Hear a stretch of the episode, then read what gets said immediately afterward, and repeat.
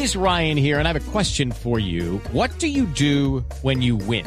Like, are you a fist pumper? A woohooer, a hand clapper, a high fiver. I kind of like the high five, but if you want to hone in on those winning moves, check out Chumba Casino. At ChumbaCasino.com, choose from hundreds of social casino style games for your chance to redeem serious cash prizes. There are new game releases weekly, plus free daily bonuses. So don't wait. Start having the most fun ever at ChumbaCasino.com. No purchase necessary. BGW. Void were prohibited by law. See terms and conditions. 18 plus. Saben muchas zonas de la ciudad como ellos determinan en su estudio. ¿Cuáles son esas zonas que más se han valorizado?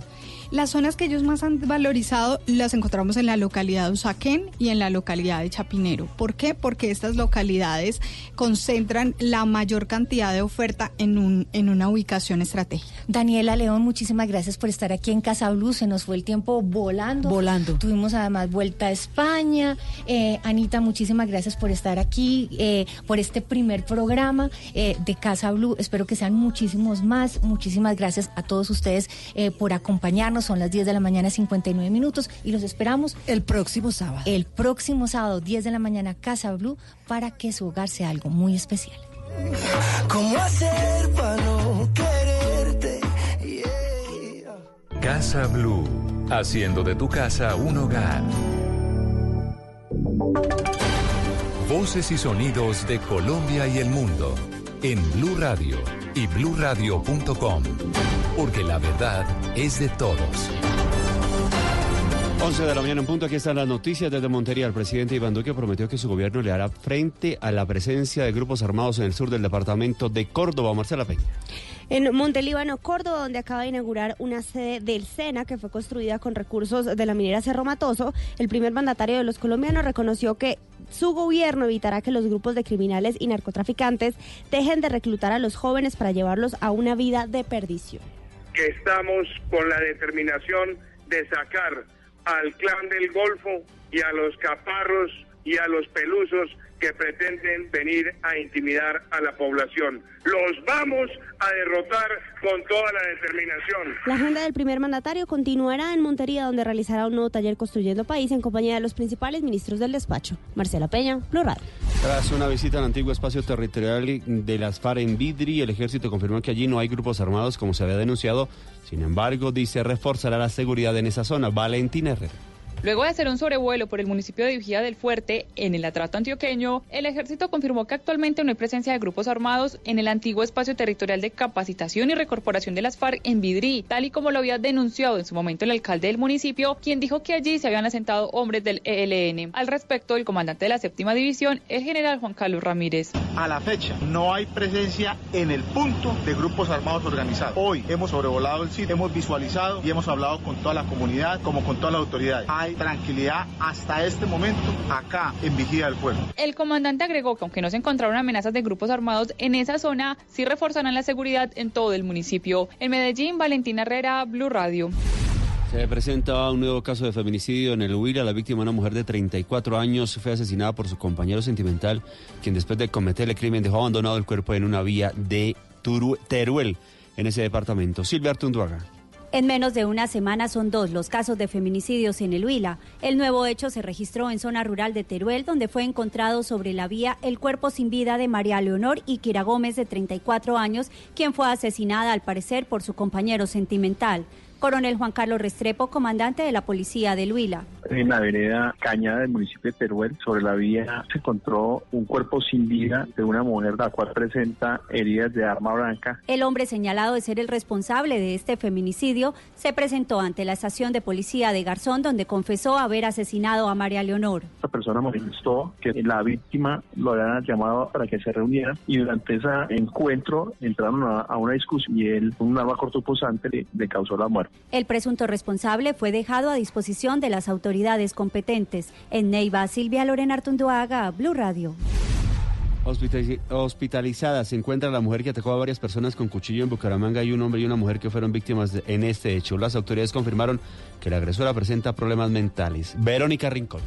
En la unidad de cuidados intensivos del Hospital Universitario de Santander permanece la mujer que atacó con un cuchillo a tres personas en el barrio Girardot de Bucaramanga, una de las cuales falleció. La mujer, luego de cometer la agresión, intentó quitarse la vida con la misma arma blanca. El general Manuel Vázquez, comandante de la Policía Metropolitana, confirmó. Una mujer arrebata de un arma cortopunzante a una vendedora informal a quien lesiona. De igual forma, lo hace con otras tres personas, entre ellas una adulta mayor de 82 años, quien fallece. Finalmente, esta mujer, quien causa todas estas afectaciones, termina autolesionándose, es intervenida y en este momento su pronóstico es reservado. Además de la agresora, un hombre y una mujer víctimas del ataque también se encuentran bajo atención médica en el Hospital Universitario de Santander. En Bucaramanga, Verónica Rincón, Blue Radio.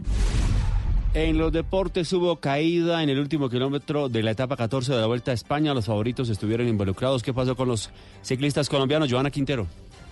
Oscar, una etapa que parecía sin inconvenientes tuvo una caída en el último kilómetro. La fracción de 188 kilómetros fue hoy, pero se generó una montonera en la que cayeron varios corredores. Incluso hubo un retirado del Michelson Scott, Lucas Mezque. Los colombianos Nairo Quintana, Miguel Ángel López y hasta Sergio Higuita, que venían en ese lote principal, tuvieron que poner pie en tierra, así como el líder Primos Roglic, pero no sufrieron lesiones. Nairo habló de los angustiantes momentos de esta montonera. Sí, hemos librado por fortuna. Eh, habían algunos caídos como podcast que alcancé a ver de reojo. Cayó también Alejandro y entiendo que Roglic. Sí, es, es que había mucha tensión. Estas llegadas son así. Y bueno, por fortuna venía atento y he podido librar. En la general no hubo cambios. Roglic sigue líder, Valverde segundo, tercero Pogacar, cuarto Superman López y quinto Nairo. Y cerramos con Chris Froome, el ciclista que se recupera de una caída previa al Tour de Francia. Tuvo, tuvo anoche un accidente casero. Froome escribió en sus redes sociales, estúpidamente me corté el pulgar con un cuchillo de cocina y tuve que someterme a una cirugía para volver a armar el tendón anoche, pegado con el pulgar hacia arriba por un par de semanas. Este no es mi año, no puedo esperar para el 2020. Joana Quintero, Blue Radio. Noticias contra reloj en Blue Radio. A las 11 de la mañana, 5 minutos, noticia en desarrollo. La regeneración del espacio público en las ciudades de Medellín, Bucaramanga y Río Negro son protagonistas de una exposición de un grupo de arquitectos colombianos en la segunda Bienal de Arquitectura en China. La cifra, 40 mil dólares por minuto, pierde la economía argentina desde la llegada de Mauricio Macri al poder, según el Observatorio de Políticas Públicas de la Universidad Nacional de Avellaneda en Argentina. Buena parte de los recursos se invirtieron en comprar divisas para alzar eh, para aumentar el alza del dólar en ese país. Atentos porque durante esta mañana se están presentando paradas de fuertes vientos en Transmicable en el sur de Bogotá. Los vientos activan dispositivos de seguridad que regulan la velocidad si superan los 30 metros por segundo y se detiene el sistema momentáneamente. Ampliación de esta y otras noticias en blueradio.com. Continúen con Autos y Motos. Desde el 2012. Están haciendo una nueva alternativa. Es un tumor pequeño. La línea de la frontera marítima. 2013. El tal paro nacional agrario no existe. La Torre 6 de esta dedicación ubicada en el sur de Medellín se vino al piso. Ha fallecido el comandante presidente Hugo Chávez. 2014. Se revela un video en el que se ve Andrés Sepúlveda junto con el candidato Oscar Iván Zuluaga. Otra vez en el tastal le queda de pechito. 2015. Atención, Enrique Peñalosa es el nuevo alcalde de Bogotá. En Colombia habrá matrimonio para parejas del mismo sexo. This universe is Colombia. 2016. Si respaldaban o no el acuerdo y la mayoría ha dicho que no. Ahora invitamos a firmar el nuevo acuerdo de paz al señor presidente de la República de Colombia. 2017. Chaco, costeño, paisa, bayuno, llanero. La huelga de pilotos en curso es constitucional y legalmente viable. con la balanza. 2018. Una nueva generación llega a gobernar. Pelota para James en el área, levantó, pelota arriba, mina. Negro, mina. Luego de que un deslizamiento en el proyecto hidroeléctrico tapó. Hasta hoy. Juro asumir formalmente las competencias como el presidente encargado de Venezuela. Es la continuación de la lucha guerrillera en respuesta a la traición del Estado. Hemos conquistado el Tour de Francia. Siete años contando historias y acontecimientos desde todos los puntos de vista, respetando las diferencias. Blue Radio, siete años siendo la nueva alternativa. Queiroz mira hacia adelante y nuestra selección se prepara enfrentando a una Vinotinto que viene en alza. Colombia-Venezuela.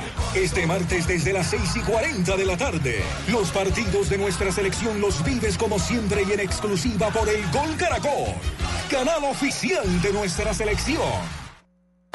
Velocidad, seguridad, tips, información, lo más reciente y relevante del mundo automotriz. Comienza en Blue Radio, Autos y Motos, con Ricardo Soler, Nelson Asensio y Luz Euse. Autos y Motos por Blue Radio y bluradio.com. La nueva alternativa.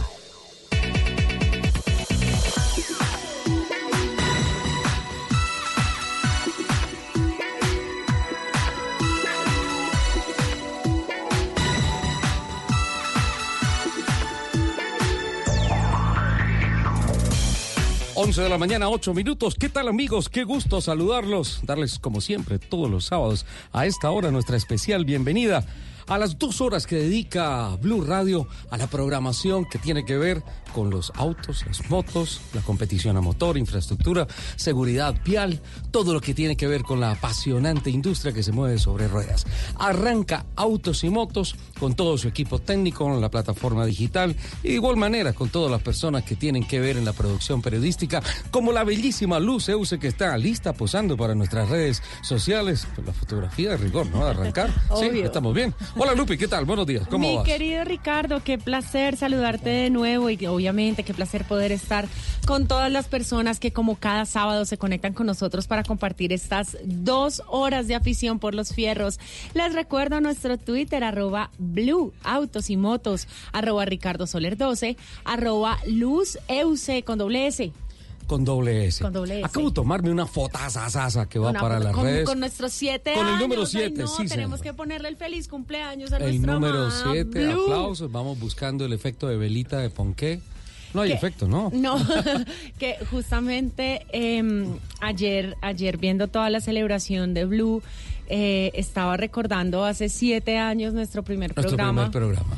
eh, y todavía se me enchina la piel. Voy a empezar el test contigo. A ver. ¿Cuál fue el primer invitado que tuvimos hace siete años en el programa Autos y Motos? Uy, no sé. eh, Ricardo Osorio, Mm, uy, está cerca. Nelson Asensio. Él no es invitado, es de la plataforma, es del equipo periodístico. ¿ah? Lo que pasa es que como se la pasa tanto por fuera, entonces parece que más bien fuera invitado. Eh, Ojo que ya va a estar en línea, ya está conectado desde ¿Quién España. fue? ¿Quién fue? El- El- en- Lo que pasa es que yo tengo el, pro- el mismo problema de Dori, ¿Cuál? que yo duermo y ya se me borra la memoria. ¿Ah, sí? O sea, liberas espacio permanentemente Pero de tu por memoria. supuesto. El entonces presidente de Chevrolet, Jorge Mejía. Ah, Fue el primer invitado, la primera voz invitada que tuvimos hace siete años. Eh, 11 de la mañana, 11 minutos. Saludo muy especialmente a don Alfredo Perdigón, don Alfred, que nos acompaña en la plataforma técnica, lo mismo que don Eduardo Molano. Y en la digital, Laurita Martínez, que está con nosotros, ya vino, tomó fotografías con el número 7 celebrando. Hoy vengo de eh, abrigo azul. Eh, el blue es mi color, sin duda alguna. Y pues especialmente darle las gracias a ustedes, amigos oyentes, por acompañarnos en gran cantidad y especial calidad a lo largo de siete años de trabajo periodístico y agradecerle también a todas las marcas patrocinadoras, los auspiciantes que se han encargado de aportar combustible a esta empresa deportiva, perdón, periodística y sí, también toca tópicos eh, del deporte a motor. Eh, pero muy especialmente quiero agradecerle a los directivos de Caracol Televisión y de Blue Radio por esta linda experiencia profesional que a título personal me han permitido. Eh, cuando el doctor Gallego me llamó para decirme, Ricardo, queremos hacer un programa eh, dedicado a la industria del automóvil.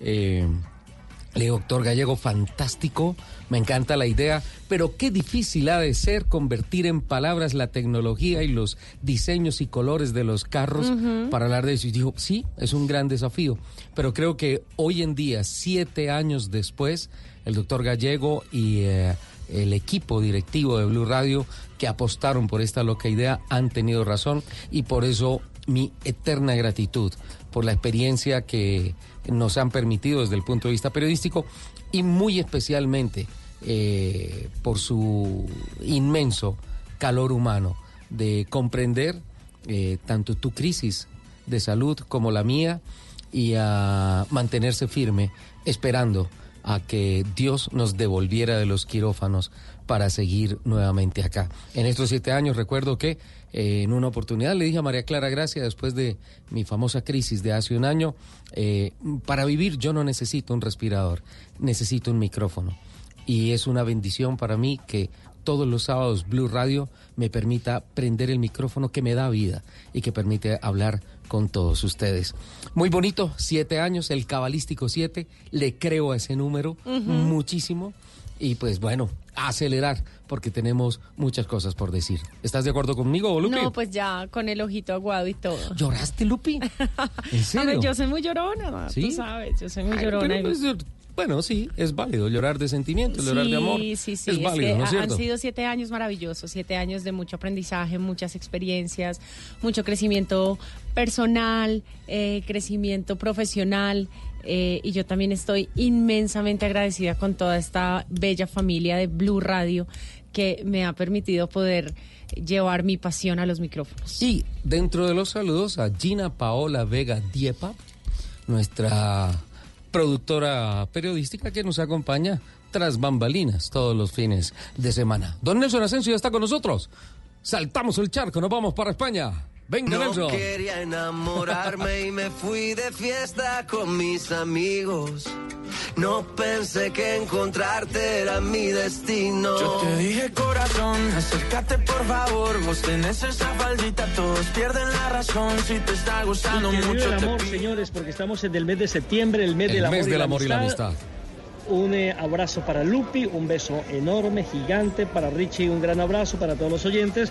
Y bueno, también estoy eh, celebrando los siete años en Blue, siete años de aprendizaje, siete años de crecimiento, siete años de la industria automovilística que ha crecido una barbaridad y siete años donde los gobernantes tampoco han hecho nada por hacer más vías en la ciudad. Bueno, ahora espero llegar al número mágico. No a los siete años, sino al número mágico, el 69, que le gusta a Lupi.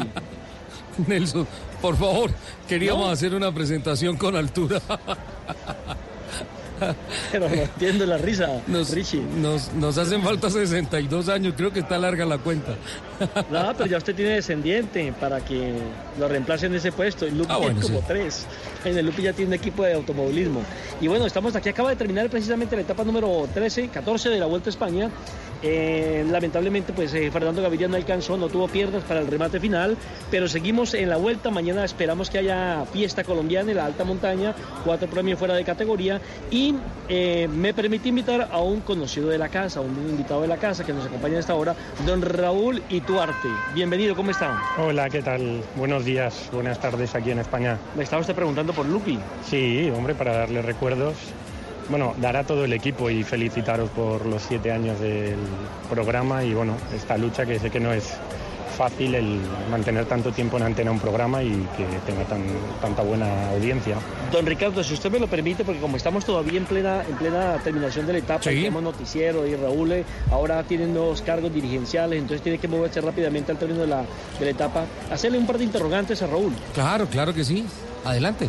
El, el primero de ellos, la flota automotriz, ¿de cuántos carros más o menos la compone una Vuelta a España? Bueno, dentro de los carros que hay en la vuelta hay tanto carros de equipos, de organización, invitados, luego de cuerpos de fuerzas del Estado. En total, pues podrían ser más de mil carros, lo que serían parte de los equipos y de organización, y luego otros mil largos eh, de, de lo que serían invitados, más otros mil entre camiones, eh, motos, bueno, casi unos 3.000 vehículos sería lo que estarían acreditados para estar en todo lo que nos vamos moviendo con la vuelta. De prensa, por ejemplo, ¿cuántos son? Prensa estarán aproximadamente, yo creo que debe haber unos 400 o cosas así, entre, porque hay motos de prensa, coches, camiones, diría, puede que más que 400. Bueno, de moto, cuando nos está pasando por aquí un rastrillo que, que afecta nuestra sonoridad. De motos, me impresionó que están eh, actuando en la Vuelta a España con motos de tres ruedas, dos delanteras y una trasera. ¿Cuántas van en la caravana y este tipo de moto, por qué la han adoptado? Bueno, esta moto ya se utilizó, es parte del patrocinador de Yamaha en la Vuelta Ciclista. En el Tour de Francia también se utilizaban. Son motos que son muy cómodas por su estabilidad y paso por curva y dan, mantienen al menos como suelen llevar un pasajero, lo que llaman parrillero en, Colombia, eh, al llevar parrillero, que es normalmente se utilizan para llevar a un comisario, a jueces, para luego personal que está cerrando y abriendo las vías van adelantando hacia la carrera, van parando y van haciendo cortes y aperturas. Entonces son motos muy ágiles en la que parar es muy fácil, bajar de la moto, volver a subir. Son muy cómodas y, y van muy bien. Y luego por par motor es una moto muy... muy Eh. ¿Estas motos qué cilindraje tienen? Las que han traído son de 600 centímetros cúbicos. Hay otras que son de 800, pero que todo lo que hay ahora es de, de 600. ¿En esa moto también van las cámaras de televisión o esas tienen otro tipo de moto? Mm, hay otra, la que tienen destinada, por ejemplo, televisión española, son, digo marcas o sonará, son las BMW GS 1250, la mayoría. Casi todos acaban utilizando mucho las BMW. El año pasado, por ejemplo, hubo una cesión con Ducati, que la hice a través de los amigos de Ducati España, trajimos una para que hicieran pruebas y funcionó muy bien también. Hay diferentes marcas, o sea, con eso mm, Yamaha el patrocinio lo tiene para lo de apertura y cierre de, de las vías y luego para comisarios y ese tipo de, A propósito, eh, un campeón de motociclismo estuvo recientemente hace dos, tres etapas con nosotros, ¿no? Sí, en Andorra. Vino, bueno, cada año viene Mar Márquez, por ejemplo, suele venir. Pero sí que Yamaha, de hecho, con el patrocinio y todo eso, pues sí que aportó un- uno de sus pilotos. ¿Quién, fue que vino en esa oportunidad? Eh, de Yamaha el que vino era el español. es, eh, ¿quién? Ok, y la última, ya para, y la última no, ya para, para terminar, ¿cómo, cómo hacen el tema de seguridad, el barrido en las ciudades para manejar el tráfico? Con, bueno, acompañándonos viene la, las fuerzas del Estado, la Guardia Civil y Policía Nacional, que se encargan tanto de la seguridad como de las comunicaciones, vías y entonces van haciendo un año antes ya se han hecho estudios cuando se va trazando la ruta y se ven los cortes que va a haber. Se ponen de acuerdo con, los ayuntamientos y comunidades locales por las que va a pasar la vuelta y se van haciendo esa previsión de cortes. Entonces, delante de carrera pues hay 60 motos de la Guardia Civil y que todas ellas de hecho son BMW, hay alguna Yamaha pero casi todas son BMW. Luego vienen los coches también de Guardia Civil haciendo los cortes y luego haciendo las aperturas de las vías. Pues Raúl, muchas gracias, un abrazo eh, por haberlo tenido aquí en el programa. Gracias igualmente, un saludo a todo el equipo. Lupi se nos ha quedado sin habla. Desde que dijiste lo del 69 quedó sin habla. Yo no sé si por... Recuperación, respiración. Un saludo para todos, un abrazo y espero veros pronto. Chicos, el reporte de movilidad de la Vuelta a España. Muchísimas gracias, don Nelson. 11 de la mañana, 20 minutos.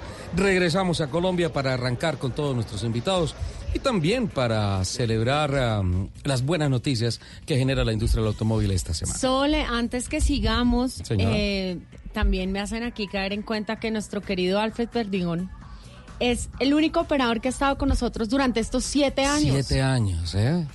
Siete años. Siete años. Él hizo con nosotros nuestro primer programa y aquí está, mírenlo. Qué bueno, y los sábados Al por la mañana. cañón. También desde la primera emisión, desde la primera semana, desde el primer día al aire, María Clara Gracia con En Blue Jeans.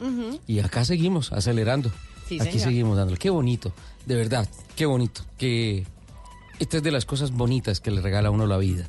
La posibilidad de trabajar en ah, una casa periodística como esta y especialmente hablar de lo que tanto nos apasiona, ¿no es cierto? Sí, señora. Saludamos a nuestros invitados, Pero entramos de lleno con las noticias. Sí, don Rafa Mayorga eh, vino eh, hoy muy particularmente lo invitamos porque a lo largo de estos ah, siete años vino una vez como invitado, hizo su presentación. No, ya y, venido ah, varias veces. Sí, pero la primera vez que vino, sí, eh, se encargó de eh, fracturar por completo el equipo periodístico de autos y Sí. motos y se nos llevó para su casa eh, una talentosísima mujer a quien admiro en todo aspecto y quiero muchísimo, que es Jennifer del Busto. Hablamos de don Rafa Mayorga. Hola Rafa, ¿cómo estás? Hola Richie, hola Lupi, ¿cómo están? ¿Cómo van las cosas?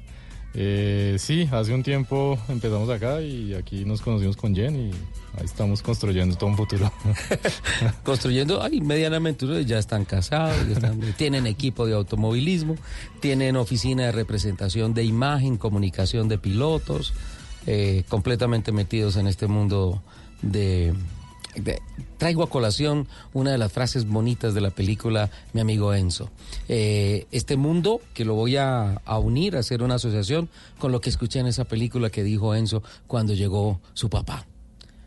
Eh, ya sabía que estabas llegando, porque me huele a aceite, gasolina y pollo asado. Eso es lo que se come en el autódromo. ¿Cuántos pollos sacrifican su vida por alimentarnos en el autódromo? ah? Yo creo que muchos y, y Diego que me acompaña hoy es el, el encargado de pedirlos. Tú lograste sacar de su agenda tan agitada y de sus cálculos y de sus programas de simulación y todo al ingeniero Diego Viveros. Sí, hoy logramos eh, tener aquí un espacio con él para compartir aparte de lo que hacemos en la pista, lo que hacemos después de, de la pista, analizando la información pues hoy un poco de lo que hacemos nosotros como, como equipo y cómo hemos mejorado durante todo este tiempo. Qué bueno. Diego, bienvenido. Muchas gracias Ricardo, Lupi, Rafa por la invitación. Encantadísimo de estar en este programa compartiendo con los seguidores del deporte motor.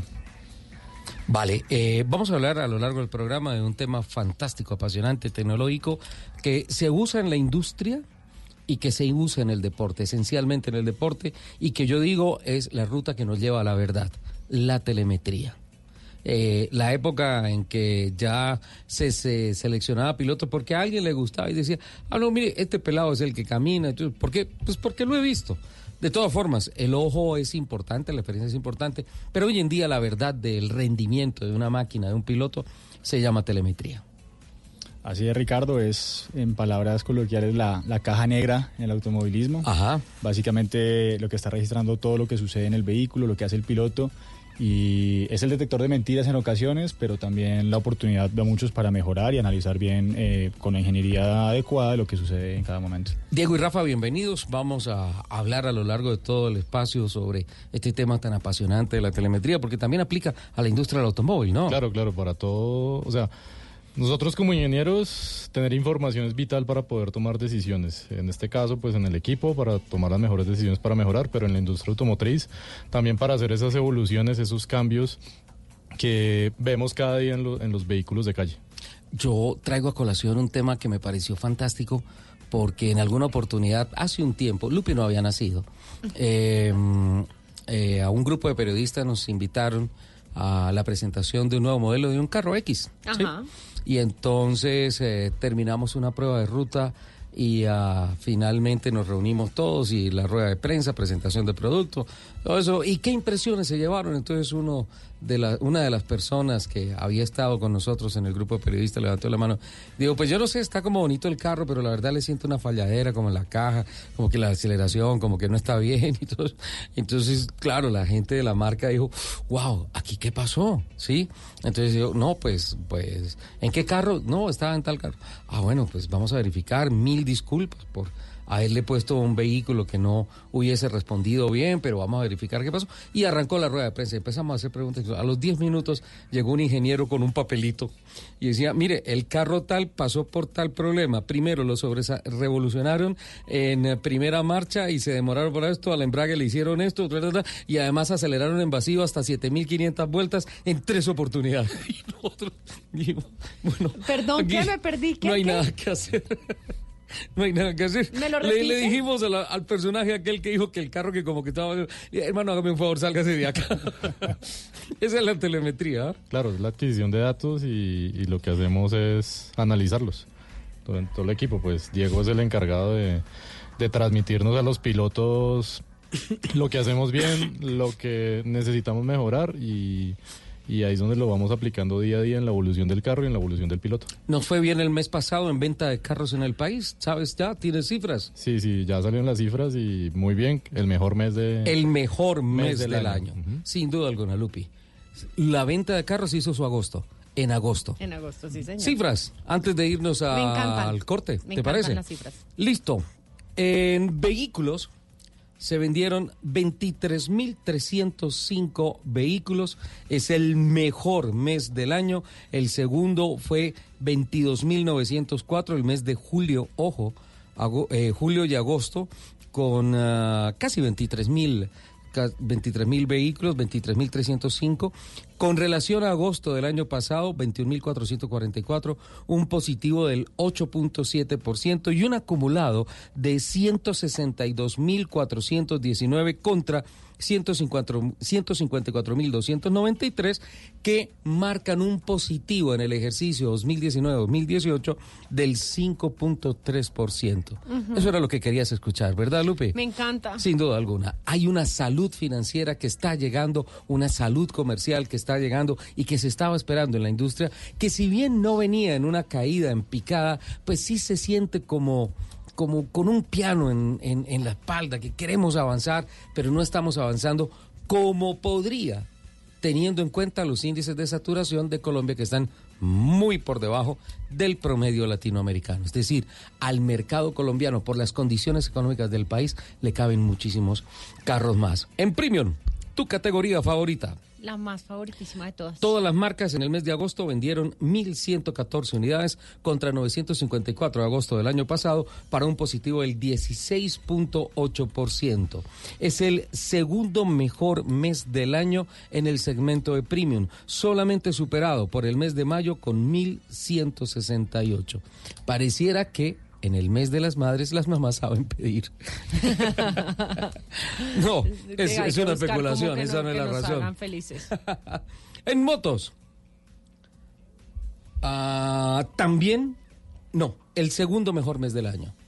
54.596 motos, cero kilómetros registradas en el mes de agosto contra 52.770 para un positivo del 3.5 en el ejercicio mes a mes 2019-2018.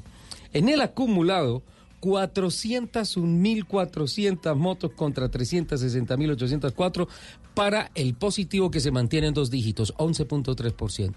Nada que Es hacer con el mercado de las motos. Nada que hacer. Eh, otra categoría que te gusta mucho, híbridos. y no, los híbridos también van volando. Sí, afortunadamente. 222 vehículos vendidos en el mes de agosto contra 47 de Mm. agosto del año pasado, un positivo de Sí, es el segmento que más 372.6 crece. y en el acumulado 1396 contra 337 para 314.2% el factor de crecimiento. Me encanta. Y además con todo lo que está pasando de las nuevas leyes y los beneficios, eh, yo creo que va a ser un segmento que va a empezar a crecer mucho más. Y en motos eléctricas, 1.552 motos en el acumulado del año. 190 motos se vendieron en el mes de agosto contra 93 del año pasado y en el acumulado 1.552 contra 761 del año pasado para un positivo de tres dígitos, 103.9%. A propósito de motos eléctricas y antes de irnos al corte, eh, te cuento una cosa. Cuéntame, cuéntame. Noticias judiciales complicadas para una persona del equipo de trabajo del entonces alcalde de Bogotá, Gustavo Petro, eh, sentenciado a siete años de cárcel, siete, ocho años de cárcel, por irregularidades en la contratación de las motos eléctricas para la policía. Ay, vámonos al corte. mejor. 11.30.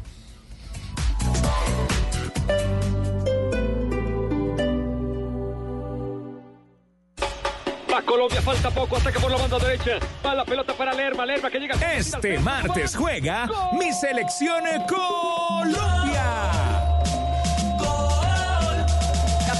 Del balón, alegría del gol. El Blue Radio está lo que te hace gozar. La bandera es unión, selección es pasión. Sufrir es emoción, Colombia es lo mejor. Se juega en el estadio, se vive en los estadios.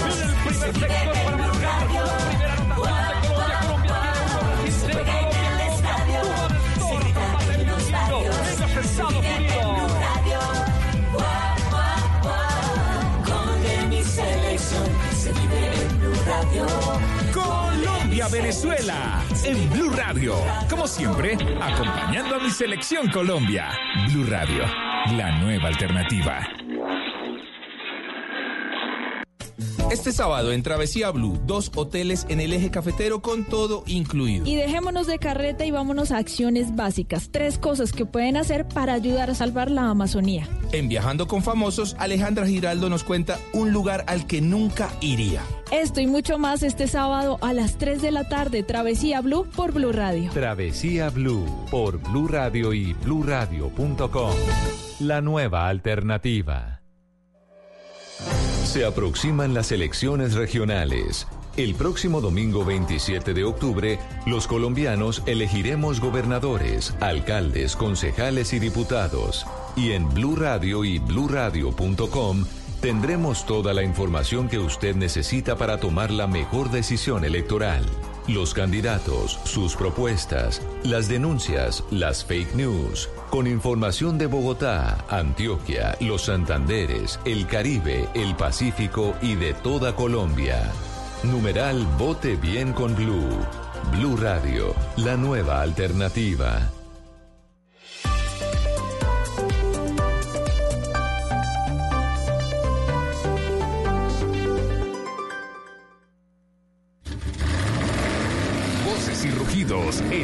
Motos de Blue Radio. Voces y rugidos. Luego de 13 meses y varias mesas de trabajo con los gremios de transporte y mesas técnicas entre el Ministerio de Transporte y la Unidad de Gestión de Pensiones y Parafiscales, el Gobierno Nacional expidió la resolución 1400 de 2019, con la cual se adoptó el esquema de presunción de costos para los trabajadores independientes por cuenta propia, cuya actividad económica sea el transporte público automotor de carga por carretera. Con esto se facilitará a los trabajadores independientes y empleadores del sector deducir los costos asociados a la operación de su ingreso base de cotización IBC para el pago de la seguridad social cuando demuestren su condición de transportador de carga. Con expedición de la resolución 1400-2019, los trabajadores de carga podrán hacer de manera más fácil y eficiente la liquidación de sus parafiscales, garantizando que sean reconocidos los costos asociados a su operación. Como parte de la campaña de embajadores de marca, Automotores Toyota Colombia hizo entrega de una nueva RAV4 a la ciclista de BMX colombiana y medallista olímpica Mariana Pajón. Pasaron un poco más de tres meses desde que la marca de vehículos japonesa oficializó a la deportista paisa como representante de Toyota en el mundo y la reina del BMX volvió a ser protagonista en las diferentes pistas del planeta. Durante este tiempo se subió a diferentes podios de competencias nacionales, fue finalista en Mundial de BMX y se bañó de oro en los Juegos Panamericanos. Tuve la fortuna de verla competir en Lima y fue una gran emoción. Es, un, es una deportista fantástica. No dude por un segundo que llevaría la bandera de Colombia y de Toyota a lo más alto. Estoy muy feliz de tenerla en nuestra familia, expresó Egishira, presidente de Automotores Toyota Colombia. El piloto monegasco Charles Leclerc de la escudería Ferrari logró hoy su segunda pole position consecutiva al ser el mejor en la sesión de calificación para el Gran Premio de Italia de Fórmula 1 que se disputa este domingo en el Autódromo Nacional de Monza. Leclerc, que la semana pasada también salió primero en el Gran Premio de Bélgica, donde logró su primera victoria, firmó la cuarta pole de su carrera deportiva. También lo hizo este mismo año en Bahrein y Austria. El monegasco liderará la parrilla de Monza y estará acompañado en la primera fila por el británico Lewis Hamilton de Mercedes-Benz, segundo a 39 milésimas de segundo.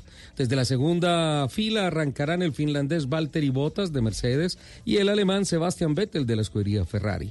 El español Carlos Sainz de McLaren saldrá desde la séptima plaza y el mexicano Sergio El Checo Pérez de la escudería Racing Point lo hará 10 plazas más atrás.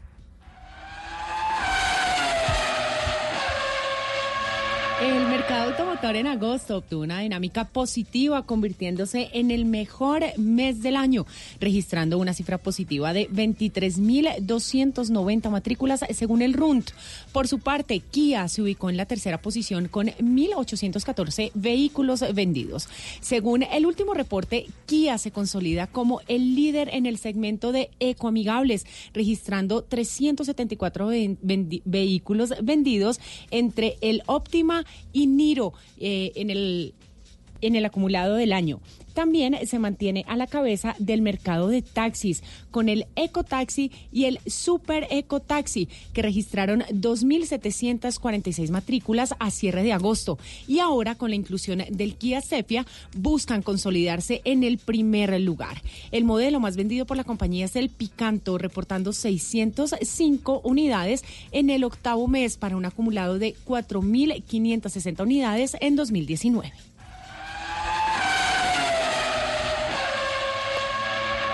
El piloto ecuatoriano Juan Manuel Correa no pasa por un momento fácil. Como consecuencia del fuerte accidente que sufrió hace una semana en Bélgica en la carrera de Fórmula 2, sus padres informaron que debió ser sometido a un coma inducido y que su estado de salud es crítico pero estable.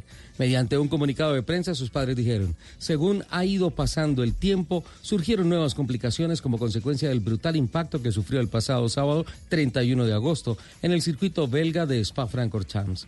Una vez trasladado a Londres, le diagnosticaron un síndrome de dificultad respiratoria aguda y lesiones habituales en accidentes de este tipo. Desafortunadamente, esta lesión provocó que Juan Manuel sufriera un fallo respiratorio. Actualmente se encuentra en una unidad de cuidados intensivos especializada en lesiones respiratorias en estado de coma inducido y con la ayuda de una máquina ECMO. Su estado es crítico pero estable. Estamos seguros de que nuestro hijo nos sorprenderá, como siempre lo hace, con su tremenda voluntad y fuerza y se recuperará por completo. En estos momentos pedimos encarecidamente que se respete nuestra privacidad. Necesitamos unir nuestras fuerzas como familia y estar al 100% con Juan Manuel. La Mazda anunció que la nueva generación del Mazda 3 llega a Colombia. Los vehículos de la séptima generación están disponibles para reservar online exclusivamente desde el 4 de septiembre para clientes Mazda y desde el 12 de septiembre para todo el público en la página www.mazda3nuevageneración.co. Esta nueva generación de Mazda seguirá con nuevas innovaciones inspiradas en los movimientos y sentidos del ser humano, destacando la tecnología SkyActive, el diseño Codo, alma de movimiento, los sistemas de seguridad proactiva iActive Sense y de conectividad Mazda Connect como sus pilares fundamentales. Los invitamos a que sigan con toda la programación de Autos y Motos aquí en Blue Radio. ¿Qué es ser mamá? Ser mamá es enseñar. Es ser el centro, el comienzo y el final de la familia. Es hacer cada momento especial. Es unir las generaciones y pasar el legado. Tal como hace mucho tiempo, ella te lo pasó a ti. Super Arepa. La harina para hacer arepas de las super mamás. Trabajamos pensando en usted. Estás escuchando Blue Radio, un país lleno de positivismo, un país que dice siempre se puede. Banco Popular. Soy Marta Vélez y cuando dicen que el palo no está para cucharas, yo veo que con él puedo hacer un juguete, una mesa y hasta una bicicleta. Siempre se puede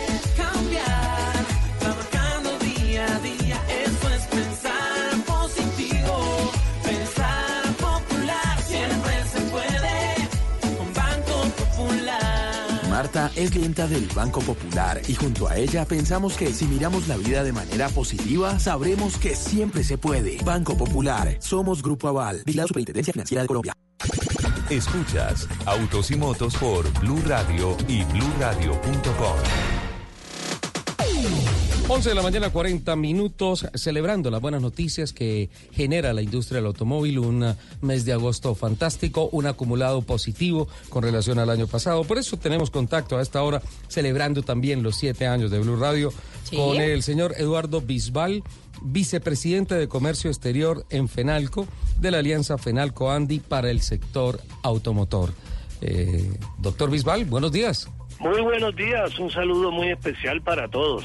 Antes que nada, muchísimas gracias por sacrificar estos minutos de su sagrado sábado de descanso para... Hombre, es un placer, es un placer hablar de carros y en su programa, que es uno de los más oídos del país. Muchísimas gracias, don Eduardo.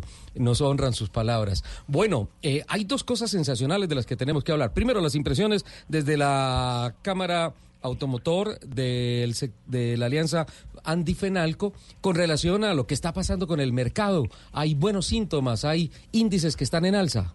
Sí, sí, en términos generales venimos eh, muy bien, eh, se ha matriculado, eh, vamos creciendo este año en el acumulado enero-agosto un 5,4% en, en unidades y, y en el mes de, de, de pasado de agosto con relación a agosto de 2018 crecimos un, un 12%, es decir, estamos eh, eh, con cifras realmente que hace varios años no veíamos eh, porque venimos de unos tres años malos.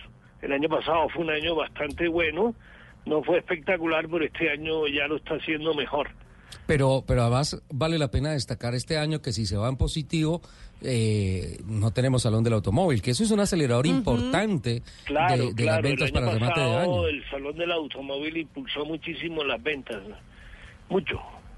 Eh, es un fenómeno un poco raro teniendo en cuenta que este año no hay salón del automóvil y también el dólar le está pegando duro al peso, ¿no?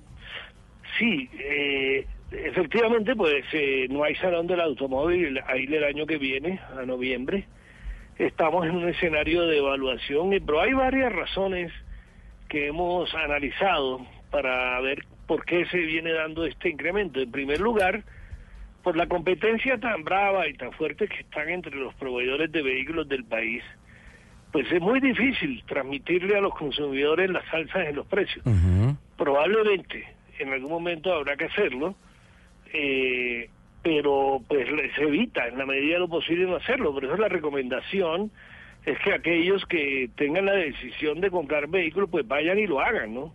Uno no sabe qué puede pasar en los próximos meses. Podría, podría ser una estrategia de las marcas decir, eh, sacrifico en utilidad en venta, pero eh, trato de compensar un poquito más teniendo más clientes en servicio postventa. Sí, la, la gente no quiere maltratar al consumidor, es decir, porque es que después después eh, pues se descompone la- el, el market share, el, el, el el- la participación en el mercado.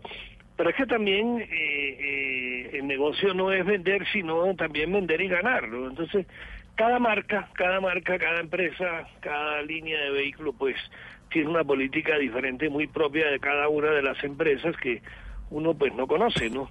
Pero sí es recomendable. En segundo lugar, podría estar influyendo en que también eh, no es solo el peso el que se ha devaluado, Sí. sino la- las monedas de países de origen.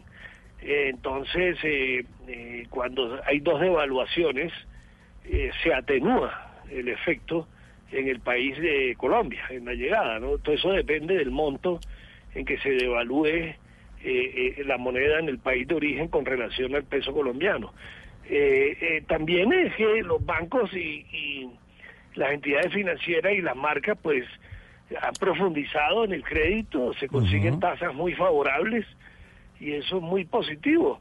Entonces, y sin duda yo sigo insistiendo en que a pesar de que algunas mediciones eh, muestran que la confianza del consumidor eh, ha disminuido, eh, la venta de vehículos que tiene un componente de crédito de mediano y largo plazo eh, refleja una mejor confianza, una mayor confianza de los consumidores. Entonces, ahí hay cuatro elementos que me parece pues que están influyendo en eso y ojalá y, te, esperamos y tenemos la confianza que de aquí a fin de año pues sigamos mejorando, ¿no? Seguro, y, y yo creo que las proyecciones de los especialistas se van a dar. Creo que vamos a cerrar un 2019 muy interesante en este tema. Yo vuelvo, Sí, claro que sí. vuelvo, vuelvo a, la- a las, a los resultados oficiales que nos llegan del comportamiento del mes de agosto y del acumulado.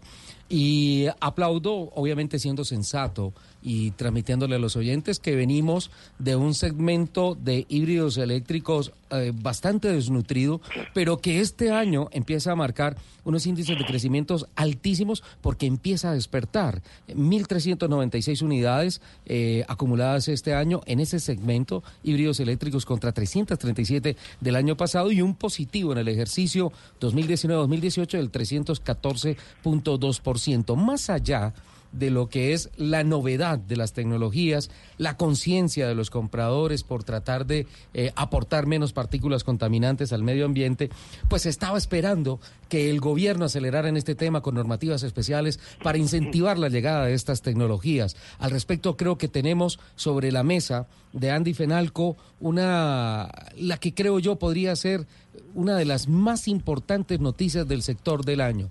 Ya estamos por sancionar leyes que favorezcan eh, aspectos importantes como los aranceles de importación, particularmente para Bogotá, una mejor eh, o, mayor libertad para la movilidad de los vehículos eléctricos y de eh, combustibles alternativos. Y, y creo que esto sí que definitivamente va a ser el acelerador directo para que empecemos la transformación del parque automotor que tanto necesitamos. Sí, así es. Eh, eh, Fenalco y Andy venimos impulsando fuertemente las, eh, las matrículas, las ventas de vehículos con tecnologías limpias, que no son solo eléctricos, ¿no? También son híbridos y dedicados a gas y otras tecnologías como el hidrógeno, en fin.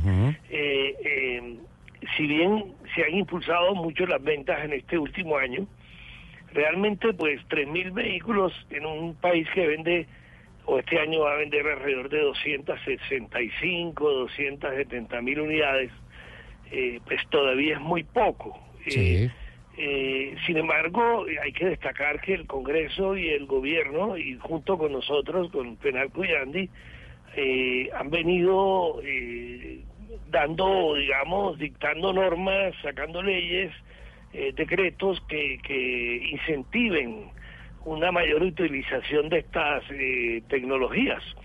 Eh, hoy en día, pues, eh, prácticamente hay, en- de acuerdo con la ley de aire limpio, de combustibles limpios, recientemente aprobada en el Congreso, eh, se, se, se genera una serie de incentivos como la eliminación del IVA para el transporte público masivo y de carga y de eh, inclusive los taxis eh, se elimina el IVA. Eh, nosotros quisiéramos que este incentivo se ampliara a, a- a la, a la gente que tiene grandes flotas, porque está más dirigido a, a pequeños empresarios, lo cual es muy positivo.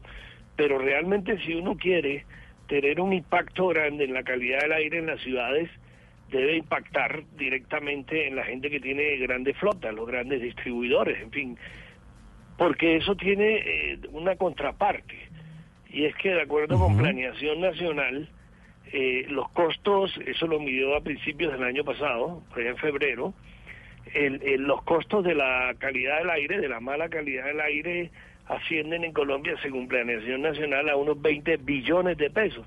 Y al parecer están muriendo unas 17 mil personas eh, como consecuencia del material particulado. Entonces, eh, si se impacta, y hay que hacerlo, hay que impactarlo, eh, eh, de manera fuerte es importante eh, insistir, y lo seguiremos haciendo, en que las flotas grandes también puedan acceder a estos beneficios. Tienen unos beneficios parciales. Eh, es importante también el, el programa de la, de la eliminación ya del la eliminación de la chatarrización uno a uno, que se crean dos sistemas, uno en el que se paga una eh, una póliza o una contribución del 15% del valor del vehículo eh, para fortalecer un fondo de modernización. Eh, hoy en día ya los camiones pues no pagan aranceles porque están prácticamente desgrabados, sin embargo siguen con el IVA. Eh, esto va a ayudar a modernizar junto con la nueva política de desintegración o de chatarrización, como la llamamos comúnmente, en que se agilizan y se dan una serie de incentivos para aquellos que quieran salir su- de, de su vehículo de más de 20 años eh, o ya sea salir y no volver al negocio del transporte o simplemente cambiarlo por uno nuevo. Esto ya está comenzando a, a- a despegar, ya eh, la primera modalidad está vigente, la segunda estamos esperando que de aquí al 30 de septiembre se firme la norma, la resolución que eh, reglamenta ese proceso de desintegración. De tal manera que sí hay muchas cosas, eh, queremos y vamos a insistir también no solo en lo que hablábamos del IVA, eh, en que se incluyan los, los híbridos y los ve- vehículos a gas y otras, y se le den incentivos también a otras energías alternativas, ¿no? Para, para así acelerar la, la, la sustitución del parque. Viendo, viendo, por ejemplo, la flota que presentan eh, recientemente en Bogotá para Transmilenio de buses articulados dedicados a gas, impresiona que certifican técnicamente que hay una reducción de partículas contaminantes por encima del 91%. Sí, sí, eso es cierto. Eh, la gente ha criticado mucho que no se hubieran traído eléctricos. No, no conozco las razones por las cuales no se hizo, pero de todos modos pasar a, un parque Euro 5 o Euro 6 implica una eh, cantidad enorme de, de- de- de disminución del, del material particulado. Por ejemplo, las flotas colombianas eh, en todas las ciudades eh, en diésel generalmente son Euro 2, Euro 3, que trabajan con más de 300, con, con diésel de 300 partes por millón. Ya cuando pasamos a Euro 4, esto baja a 50 partes por millón. Y cuando ya estamos hablando de Euro 6, Euro 5, estamos hablando de 10, 15 partes por millón. O sea, hay una disminución enorme y eso debe también impactar en las eh, eh, en la calidad del aire en las ciudades colombianas en los próximos años con la renovación de la flota, especialmente la de Bogotá, ¿no? Sí. que, que es la que acaba de hacer esto. Eh, Cartagena trabaja con gas fundamentalmente. Eh, pero eh, eh, sí, eh, eso es cierto, eso es cierto y, y va y lo vamos a notar, lo vamos a notar porque va a impactar fuertemente en una mejora de la calidad del aire, ¿no? Cuando todas estas disposiciones de ley ya estén vigentes, creo que también va a haber un alivio que de pronto se va a trasladar a los usuarios, por ejemplo, en el tema de transporte masivo, porque a un menor costo operacional y con eh, beneficios arancelarios, tributarios, eh, pues la operación empieza a ser mucho más viable y de pronto puede haber alguna salud financiera en el tema de costos de pasajes, por ejemplo. Sí, esperamos, esperamos que eso redunde en una mejora en la salud, no solo de la calidad del aire, sino de la salud Sí. financiera de los concesionarios, de, de los concesionarios de las rutas, ¿no? Eh, pero sí, efectivamente sí. Otra cosa que creemos importante es que eh, todo ha estado dirigido en Colombia hacia eh, eléctricos, eh, algo en híbridos en materia de aranceles, eh, y, pero, pero, y en diésel, pero estamos atrasados en gasolinas. Sí. En gasolina venimos muy atrasados, ya se están comenzando a dar los primeros pasos y muy seguramente en esta legislatura que comenzó el 20 de julio, eh, eh, en estos próximos meses o días o semanas, eh, empezaremos a tramitar, o el Congreso empezará a tramitar eh, una ley para incluir en estas mejoras la necesidad de la gasolina, ¿no? Se consume más gasolina que diésel. Sí, sin duda, y esto es parte del, eh, de la cultura, del comportamiento actual del parque automotor. Don Eduardo, le agradecemos muchísimo su tiempo.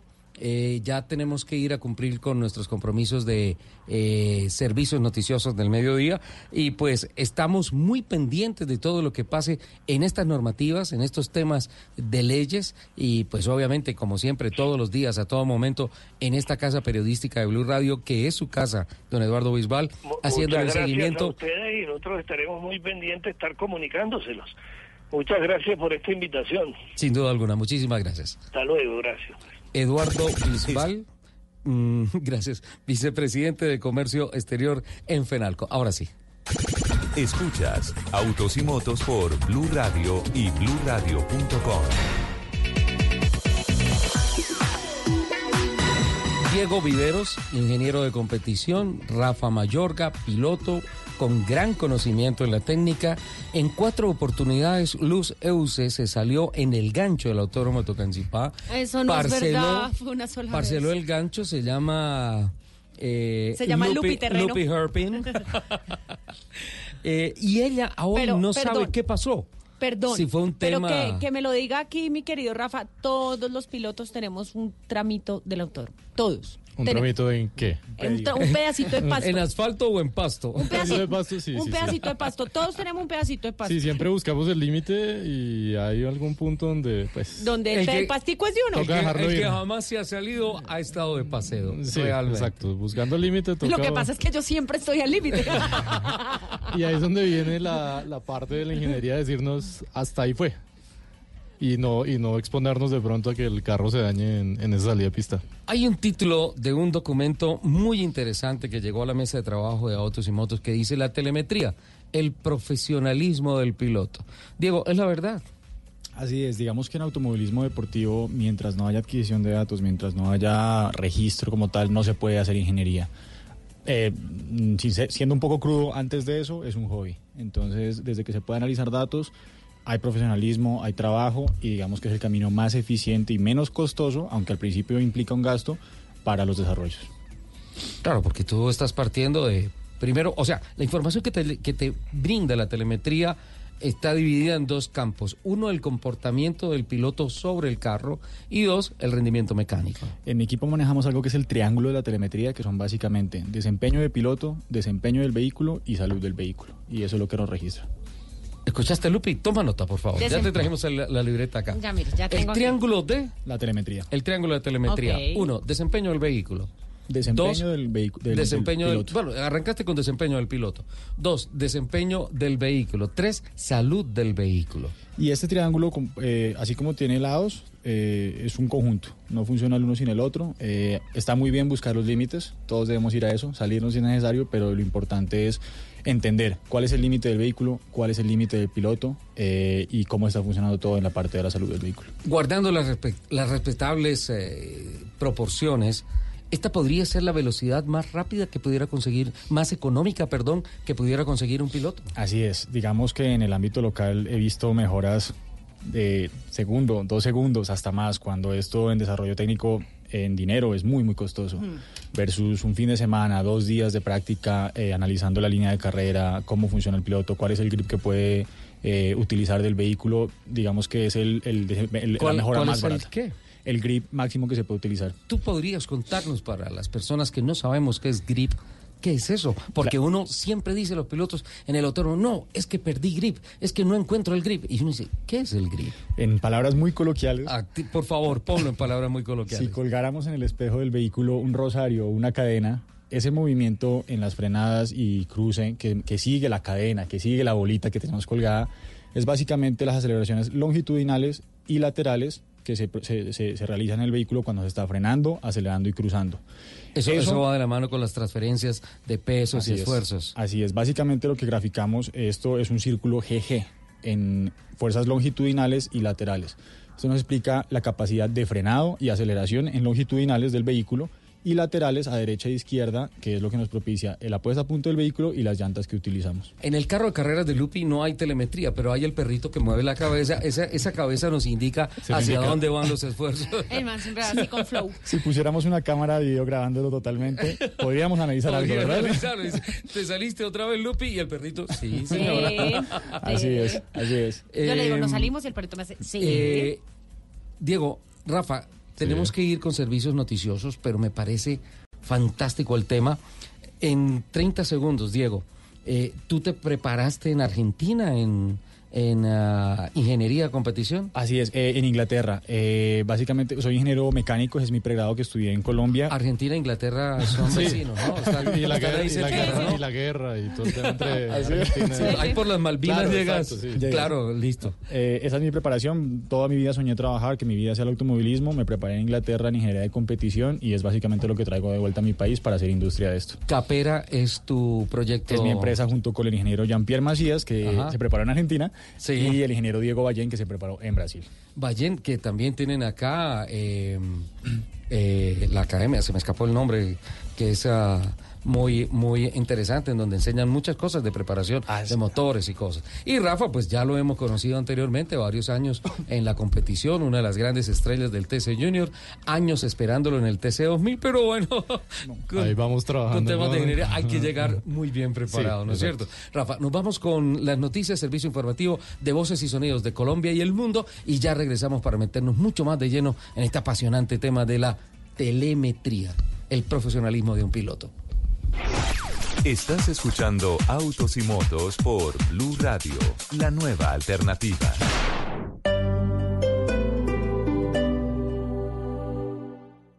Todos los sábados al mediodía en Blue Radio lo ubicamos en la noticia. Gracias por acompañarnos en el radar. Estamos analizando El radar, lo que usted quiere saber de lo que está pasando. Descubra con Ricardo Ospina y un amplio equipo de periodistas el origen de las los más noticias. importantes de la semana aquí en Blue Radio y BlueRadio.com. El radar, todos los sábados al mediodía en Blue Radio, la nueva alternativa.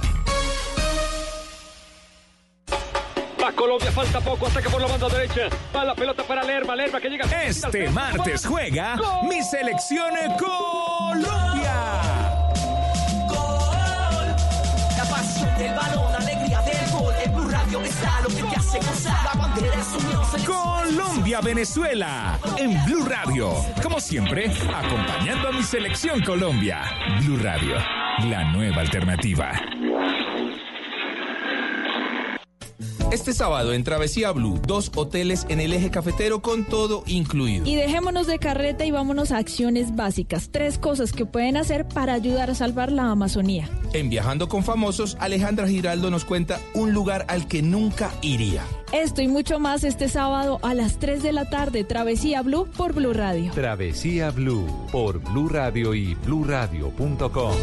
La nueva alternativa.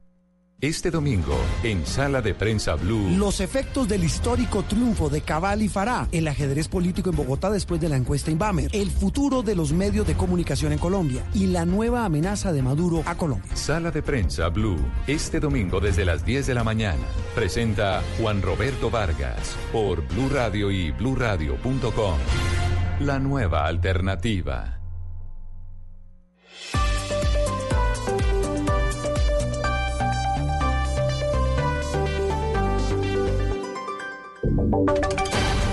Voces y sonidos de Colombia y el mundo en Blue Radio y bluradio.com, porque la verdad es de todos. 12 del día, 3 minutos. Los ciudadanos venezolanos en Colombia podrán hacer de forma fácil su registro a través de Internet, con el que se tendrá acceso práctico a la información de quienes huyen de la crisis en el vecino país. Uriel. Oscar, buenas tardes. Se trata del registro único consular que dará la facilidad a los venezolanos en Colombia para que las autoridades migratorias conozcan en detalle la información de estas personas que eh, vienen a este país y conocer su estatus dentro de Colombia. Este sistema les permitirá adelantar trámites como permisos de viaje a menores, asesorías en temas legales y llevar un control de las actividades que realizan dentro de Colombia y poder tener acceso a los beneficios y acciones que se toman en pro de apoyarles durante su estadía en medio de la crisis migratoria que enfrentan con el régimen de Nicolás Maduro. La activación de este registro único consular por parte de la Embajada de Venezuela se convierte en un puente digital en el que con solo el número de identificación de cada ciudadano se reconozca el estado de los migrantes y lo podrán hacer a través de la página web www.co.embajadavenezuela.org. Uriel Rodríguez Silva, Blue Radio.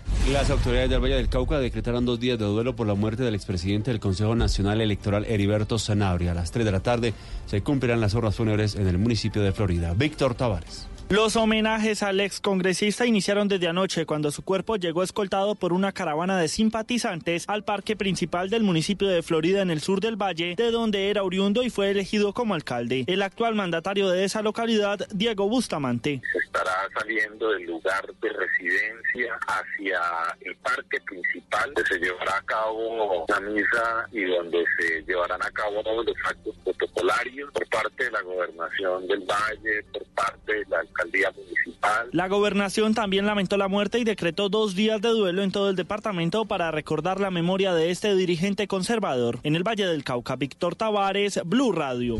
Organismos de atención de emergencia en Santander lograron controlar el gigantesco incendio en inmediaciones del páramo de Santurbán. Fueron 130 las hectáreas afectadas. Verónica Rincón. Durante ocho días, 120 integrantes de bomberos de 15 municipios, Defensa Civil, Cruz Roja, Policía y Ejército trabajaron con el apoyo de un helicóptero con sistema Bambi para extinguir las llamas que consumieron 130 hectáreas de bosque nativo en la zona baja del páramo de Santurbán, en inmediaciones de Charta, en Santander. Dudbin Villamizar de la Defensa Civil en Santander confirmó el control de la emergencia y actividades de revisión para descartar que no hayan puntos calientes que puedan reactivar el incendio. Hay unas capas vegetales que se empiezan a quemar de manera subterránea y hay que corroborar que de algún punto vivo que pueda reactivar con la acción de los vientos y el calor el incendio forestal. Las autoridades ambientales se encargarán de verificar la afectación a los animales que tienen su hábitat en esta zona baja del páramo de Santurbán. En Bucaramanga, Verónica Rincón, Blue Radio. En noticias internacionales, más de mil personas fueron evacuadas en un crucero de lujo tras el paso del huracán Dorian por las Bahamas. Marcela.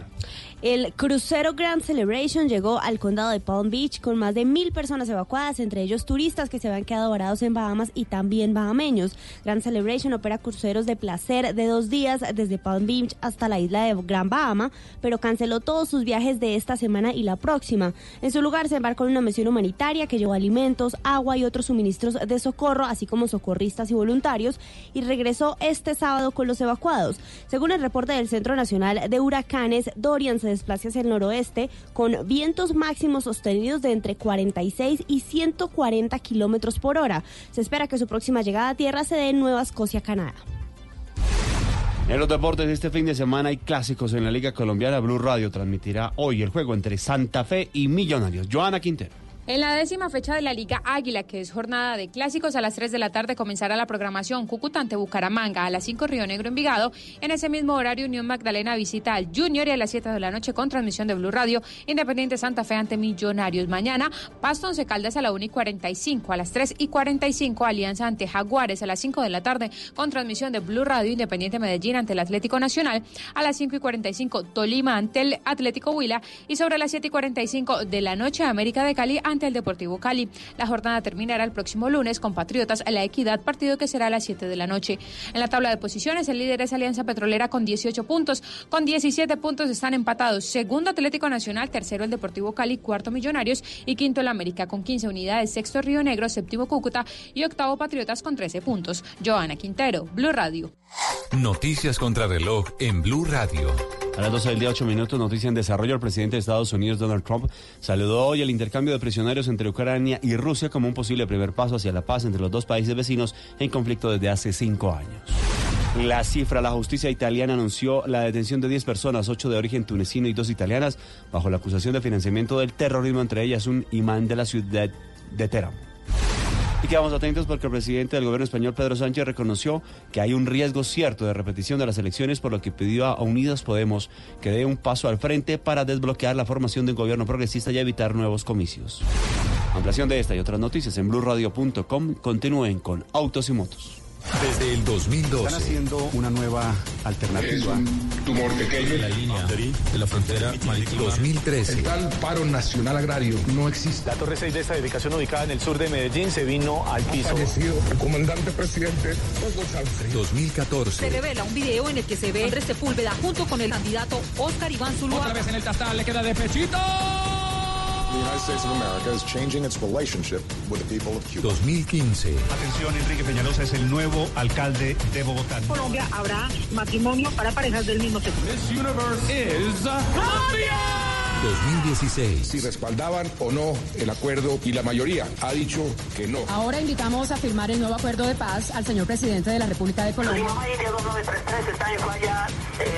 2017. Chaco, costeño, paisa, bayuno, llanero. La huelga de pilotos en curso es constitucional y legalmente viable.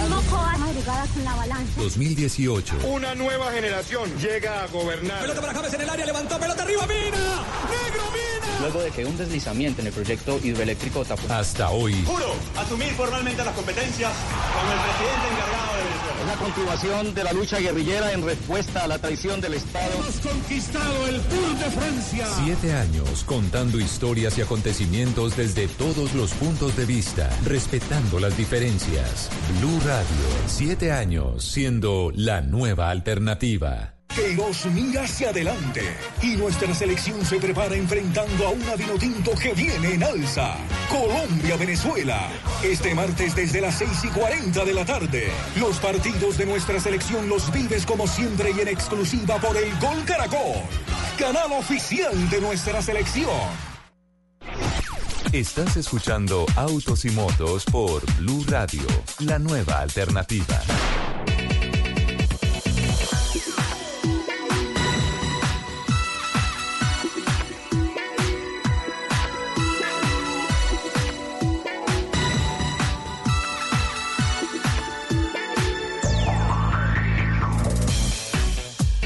Doce del día, 11 minutos, Lupi, aceleramos con la segunda hora de autos y motos. Ha pasado rápido, ¿no, Rafa? Muy rápido. El tiempo Ya. vuela acá, ah, Dios. Volando. ¿Qué Así como más pista. difícil manejar el tiempo de la radio o manejar un carro de carreras, toda la telemetría, toda la data. Mm, ya continuamos con Capera, ya continuamos con todo el tema de la telemetría. Lupi, eh, te había comentado a principio de este programa que habían noticias que tenían eh, que ver con el orden judicial con relación al tema de las motos eléctricas. Eh, pues te cuento que un juez de Bogotá condenó a 10 años de cárcel al exgerente del Fondo de Vigilancia y Seguridad César Manrique Suacha y Ajá. al ex subgerente Jesús Armando Abril porque encontró irregularidades que se presentaron en el contrato para la compra de motos eléctricas para la policía distrital. Los exfuncionarios fueron condenados también al pago de una multa de 2.940 salarios mínimos mensuales legales vigentes. Eso es un billete Eso es un largo. billete largo, sí señora. Eh, estos exfuncionarios de la administración de Gustavo Petro fueron hallados responsables, dice la sentencia, del delito de interés indebido en la celebración de contratos por haber firmado un contrato para la adquisición de 100 motocicletas eléctricas tipo Cross para la policía por un valor de 4.357 millones de pesos. Por haber celebrado el contrato de manera directa, sin adelantar una licitación pública, teniendo en cuenta el valor del mismo, también fueron declarados culpables. Y esas motos siguen allá donde estaban botadas. Esas motos se perdieron. Pudriéndose. Esas motos se perdieron. Lamentablemente no se hicieron los mantenimientos que se tenían que hacer, no se hizo, es, es apenas natural, o sea, así sea una moto eléctrica, si sea un carro eléctrico, hay que hacerle mantenimiento, Sí, hay que hacer renovación de piezas. El tema es que desgraciadamente es así en motocicletas. Pero ¿Esa da como, sí, da como piedra leer eso, ¿no? Sí. Interés indebido en la celebración. ¿Cuándo se pensará en el bien general, más no en el bien particular? Ah, Lupi. 12, 13. ¿Sin comentarios? Sí, yo mejor no hablo del tema, porque usted Bueno, sabe como que aquí me- para, como para tenerlo en cuenta en estos eh, tiempos electorales, ¿no? Sí, señor. Eh, Tal cual. seis años se demoró en Colombia en volver a tener el roadshow de Porsche. Sí, señor. Vi unos videos de los cuales te confieso no tengo envidia, no pues, Ni un poquito, lamentablemente no pude no. ir el lunes pasado al autódromo de Tocancipá en donde se presentó, en donde se está presentando Sí, señor. el Porsche Roadshow, es ah, una, un show mundial que pues eh, le permite en estos momentos al autódromo de Tocancipá mostrar una gama de jugueticos especialmente este GT3 entre otras No.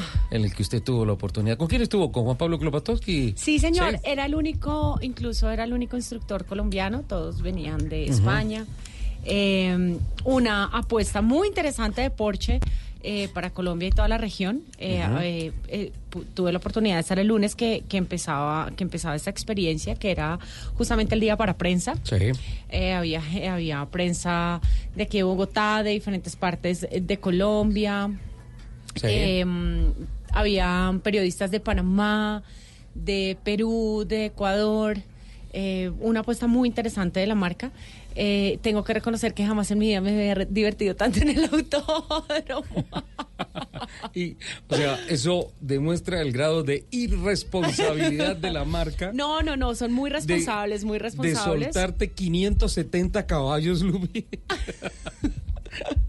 Eh, eh, teníamos entonces, eh, digamos que habían varias estaciones, había una estación, eh, dos estaciones que estaban en la recta, una era hacer slalom eh, y otra era una prueba de frenado.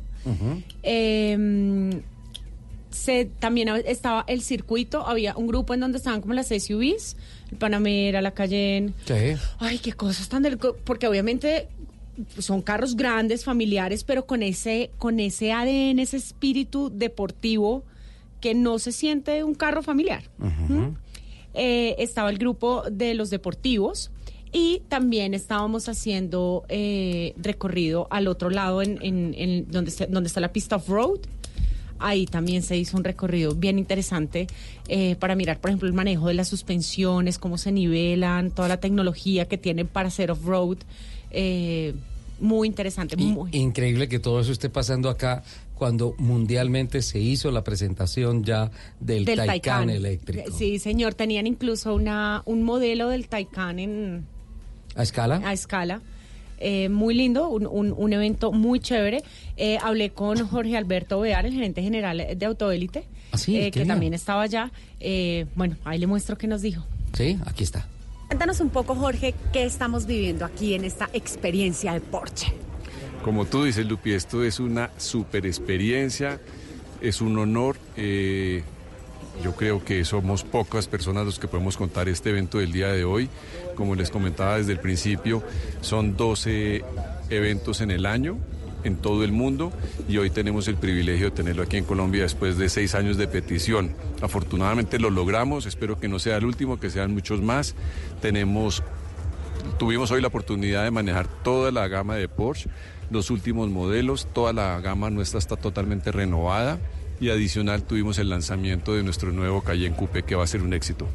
Bueno, tuvimos también la experiencia de probar los carros en diferentes eh, momentos, ¿no? De, de todas sus prestaciones, tanto en pista, eh, todas las ayudas, el 4x4. Cuéntanos además qué modelos pueden encontrar las personas que van a vivir esta experiencia aquí en el autor. Bueno, pues hoy tenemos todos los 718, empezamos desde la gama de abajo, 718 deportivos, los tenemos los Boxster, tenemos el nuevo 92, que es el 911 2020, tenemos los Macan, también acaba de tener un facelift el, hace un mes, tenemos el Cayenne y como te comentaba, tuvimos hasta la oportunidad de manejar el nuevo Cayenne Coupé, que es noticia y primicia en el mundo. Bueno, de, de, verdad, yo estoy, yo como que todavía tengo la adrenalina en, en la cabeza. Fue una experiencia maravillosa. Eh, háblame un poquito de este GT3 que me dejó realmente enamorada. Bueno, el GT3 pues es un carro de pista, es digamos un carro de carreras. Tú lo puedes, tiene una gran, una gran ventaja y una gran virtud, que al ser un carro de pista de autódromo también lo puedes usar en la calle. Es un vehículo preparado con 550 caballos que creo que los pudiste sentir. Eh, es el carro más potente que tenemos ahorita en esta pista. Hay vehículos que tienen mayor potencia, hay hasta de 700 caballos, pero yo creo que ya este es suficiente y para la altura de Bogotá y para nuestro autódromo es una gran premisa tenerlo porque nunca lo habíamos tenido. ¿Hasta cuándo va a estar esta experiencia aquí en el autódromo de Tocancipá? Esta experiencia tenemos ocho días más, son nueve días de intensa adrenalina, como dices tú, y ustedes fueron los privilegiados de ser los primeros hoy. O sea, estrenamos estrenaron y como digo yo, si no es por ustedes, pues esta noticia no sale de Tocancipá. Afortunadamente los tenemos porque de aquí ya empecé a ver en las redes, en muchos medios que ya están haciendo su trabajo y los felicito. Jorge, de verdad, muchísimas gracias por la invitación, por tener a Blue Radio siempre ahí en la mira para poder vivir esas experiencias maravillosas de la mano de Porsche. Un saludo a todos los de Blue Radio, una emisora que la verdad escucho a diario y de verdad un abrazo para todos. Bueno, ahí está Ajá, Jorge Alberto gracias que está. Por sí, el señor. saludo, ah, nos honra con su audiencia todos los días. ¿ah? Sí, señor. Eh, experiencia maravillosa que se está viviendo con Porsche en el autódromo de Tocancipá. Eh, tengo que admitir que ha sido una de las mejores experiencias de mi vida. Sí, sin duda, ¿no? La pasaste rico ahí. Sí. ¿El verdecito era el que tú tenías?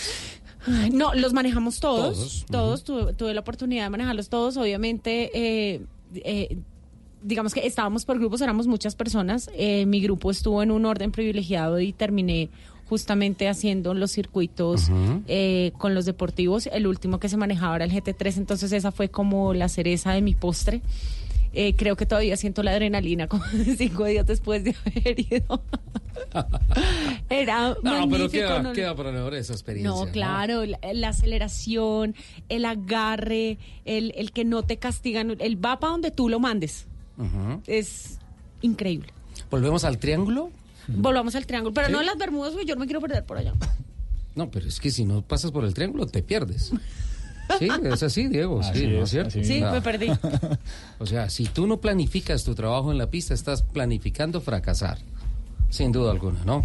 Bueno, entonces habíamos hablado de la el triángulo que, por un lado, mira el comportamiento del piloto, ¿sí? El comportamiento de la máquina y la salud de la máquina. ¿Qué es la salud de la máquina? Básicamente, eh, dependiendo de la electrónica que tenga cada vehículo, podemos monitorear más o menos cosas. Dentro de lo básico es lo, necesario para la operación. Presión de, eh, de aceite, temperatura de aceite, presión de combustible, temperatura refrigerante. eh, todo esto está encaminado a prever, a que podamos anticiparnos a fallas que en carrera eh, básicamente nos van a dejar fuera de ella. Si esto se puede prever en, en prácticas oficiales, en tiempo previo, uno puede cambiar cosas eh, mecánicas para evitar que en carrera fallen y, y- y obtener los resultados deportivos que queremos. Puedo ponerlo en, en palabras coloquiales. Sale Lupi a la pista. Porque yo siempre soy el ejemplo de todo. Circuito 2725 metros en el Porsche. Yo creo que el tiempo de ella en un GT3 en el circuito largo del autódromo debe ser por ahí 1.50. Ay, ¿qué tal? Uy, como que es mucho, mucho, mucho. Mucho tiempo. Eres atrevido, en serio. Pongámoslo 1.15. sí, está bien. 1.15. Y entonces entre Lupi, cuadran las presiones de la llanta, creo que sale y ella calca la vuelta y lo hizo en 1.14. Y le preguntamos, Lupi, o al piloto que sea, ¿sabes qué hiciste? No, no, no sé, tal vez me concentré un poquito más, no, no sé. La telemetría la que le dice a uno, mire, exactamente fue acá, frenó acá, el motor respondió mejor en torque acá, eh, anticipó dos metros la puesta de potencia. Entonces, ¿cómo? Eso es lo que pasa y si eso es lo que pasa, ¿cómo se ve? ¿Cómo se entiende?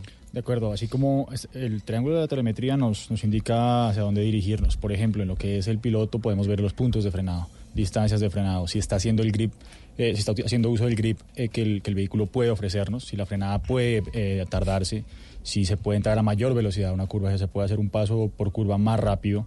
Eh, digamos, a veces no lo percibimos en unos vehículos tan potentes, sobre todo, eh, que podamos ir a 7000 o a 7300 vueltas, por ejemplo, en 300 vueltas en cada sector hay una pérdida de, de, de velocidad. Si Entonces, tú no tienes el chip light, tú te pierdes. Exacto, y aún así, por sensación, eh, es muy difícil. Entonces, eh, los datos nos permiten ver esto y ver en qué, en qué puntos de operación eh, funciona mejor el vehículo y el piloto. Entonces, todo eso se puede ver y en un mapa del trazado de la, de la pista.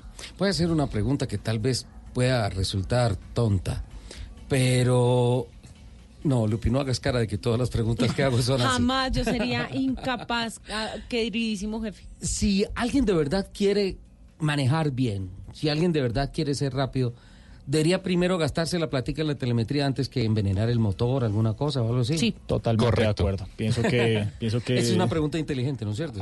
Ah, así es, así es. Inteligente, como todas las preguntas que tú haces. Muchísimas gracias. Te mantendrás acá por muchos años. Gracias. eh, claro, porque esa es la verdad, ¿no? Es, es saber cómo manejas tú y eso se convierte en diagramas en un computador, uno lo ve, lo puede, puede hacer comparativos. Así es, vemos eh, tanto datos como gráficos, como tendencias, uh -huh. eh, estadísticas y demás, eh, en donde podemos analizar donde ya está la experticia pues, de cada ingeniero o técnico, o telemetrista o ingeniero de datos en poder ver qué, qué, datos analiza y cómo le saca el mejor provecho. Pero todo esto se puede ver, se puede graficar eh, y es posible ver comparar un piloto versus otro. Sin decir que uno es malo, hay, hay, hay, hay, límites naturales que se pueden identificar y básicamente esta comparativa de pilotos más rápidos que otros nos dan un libreto a seguir, que al final en un circuito es un libreto el que se sigue, una línea perfecta. Y ahí empieza la verdadera técnica del piloto. Porque tienes que, lo que hagas bien, tienes que desarrollar tu técnica para repetirlo. Así es, así es. Si montáramos a, a un Lewis Hamilton, a, a, un Leclerc en un vehículo, veríamos el libreto a seguir. Bueno, pero, pero ya cuando hablas de ellos, no estamos hablando de pilotos, estamos hablando de computadores. es impresionante lo que es un piloto. Y, y, yo siempre lo he dicho, o sea, cuando voy a un circuito, cuando veo aquí en Colombia las carreras que tenemos, digo, ¿cómo no admirar a un piloto? Es, es, maravillosa la mentalidad que tiene, lo que hace, el arrojo, el valor, todo. Es, es cómo no admirar a un piloto. Esa es la descripción. Aparte de, de, la parte deportiva, de que son atletas de alto rendimiento, son unas máquinas en las que pueden seguir al pie de la letra el libreto y hacen todo como debe ser. Es increíble ese nivel, o sea, es, es algo, es el libreto que se debe llegar a, a seguir. Sabiendo que hay tantos egos de por medio en este tema, Diego, Rafa, ¿a ustedes no les ha pasado que de pronto la telemetría les diga la verdad sobre algún piloto y Cu decir, no. Cuéntanos, Rafa, si está bien o es duro. Eso, sí, eso, ese, ese, aparato, ese computador tiene un virus. Eso no, eso son mentiras. Sí, claro, hemos visto y sobre todo en las pruebas eh, cuando tenemos a, a, otros pilotos ahí que no le creen mucho a, como a la información. Pero yo creo que la clave del éxito y, y lo mejor aquí es sincerarse uno como piloto. Hay, hay límites, uh -huh. Uh, hay límite mecánico, hay el límite del piloto. Pero pues cuando yo comencé a, a, trabajar en todo este tema y siempre buscando la, la profesionalización, pues hay que aceptar cuando está el error, cuando se puede profundizar más, cuando hay que exigirse más y eso es lo que día a día nos ha llevado a los buenos resultados. Y, y como yo lo decía, o, o, de pronto como lo tenemos ahí en la información, pues es la manera más económica de apuntarle a, a buenos resultados y saber uh -huh. para dónde ir, que me parece a mí lo más importante, o sea, no quedarse en, en, en que tengo el carro que me gira en 1.28 en el circuito largo, en un minuto 28 segundos en el circuito largo, sí. sino qué más puedo hacer para mejorar que no necesariamente debe ser pues el motor, sí, el motor es la parte, una de las partes más importantes, pero hay en otros elementos de, del vehículo, en la dinámica vehicular que, que, que llamamos en, en en este tema, eh, donde podemos mejorar y obtenemos réditos de un segundo, dos segundos, tres segundos. Entonces ahí es donde podemos saber para dónde ir, o sea, saber qué tenemos que trabajar. Eh, pero sí hay gente que protesta por eso, sí. Es- estamos, Sí, estamos muy acostumbrados a, a- a que en el, en el medio se escucha, por ejemplo, en la curva de los valientes, es que voy a full, es que es, que es a full. Y voy a ver los datos y no está full. Eh, entonces, esto es la- el detector de mentiras. Está dentro de cada quien aceptar esto como una ayuda Pero, que pero- lo es pero o ahí, no. ahí también va una verdad, porque mucha gente dice voy a full y lo que está haciendo es sobremanejando, es decir, va para atrás y acabando las llantas y acabando el carro. De acuerdo, de acuerdo, pero es, es posible ver aquí si el piloto realmente va el flat out o, o no, si realmente está levantando en sectores donde no debería levantar. Flat out es a fondo. O sea, flat out en español es a la lata. A la lata. Pedal a Acelerador. fondo. A la lata. Bien, pero mira, a través de las redes nos dicen, eh, sensacional el tema que están tratando, interesantísimo. Eh, primero, saber cómo se puede acceder a esa tecnología. Y segundo, ¿está disponible en Colombia? ¿En el automovilismo en Colombia pasa? ¿Ustedes cómo ven el automovilismo de Colombia? Yo creo que viene creciendo de una forma eh, grandiosa, sobre todo gracias al TC2000. Eh, nos ofrece oportunidades increíbles y la categoría máxima realmente se ha vuelto una categoría increíble en la que hay que trabajar. de ingeniería, ¿no? Sí. Pero, pero es como raro porque siempre se ha anunciado acá que dicen, listo, la categoría top de toda esa estructura es muy limitada en lo técnico. No, no, realmente vemos desarrollos. Porque tú ves grandes. muchos reglamentos que dicen motores eh, libres, suspensiones libres, cajas libres, eh, lubricación libre, todo libre, libre, libre. El TC2000 no, es, es muy restringido. Es muy restringido. Aquí el trabajo donde se empieza a volver costoso, donde, se donde se comienza a hacer costoso es porque la ingeniería siempre toma el reglamento y lo interpreta. Las interpretaciones están en todas las categorías del mundo. Ver cómo se le encuentra la, la- la comba o la El curva quiebre. desde el quiebre. Pues los equipos de Fórmula 1 tienen su división de abogados, que son los primeros que cogen y analizan palabra al- a, palabra eh, eh, lo contenido en los reglamentos. De acuerdo. Básicamente es eso, es como ver lo que no está prohibido y lo que se puede exigir en cuanto a motores, dinámica vehicular, aerodinámica y demás, pero eso pasa en todas las categorías del mundo. Es la interpretación de los, resu- de los, de los reglamentos para ver hasta dónde puedo eh, exigir y tener nuevas innovaciones y demás. A mí me gusta mucho el tema del reglamento técnico del TC2000, Ujú. que tiene en el primer párrafo un bloquecito en negrillas que dice, este reglamento es de carácter restrictivo, lo que quiere decir que lo que no está autorizado, lo que no está escrito no está autorizado. Ahí está un, un- un buen límite, sí.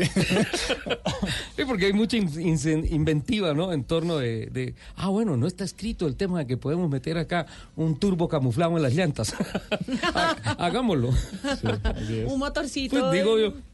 Eléctrico. No, pero mira rueda. que, mira que a pesar de las restricciones han aparecido, por ejemplo, eh, dobles inyecciones alimentando un mismo bloque hechas en Colombia.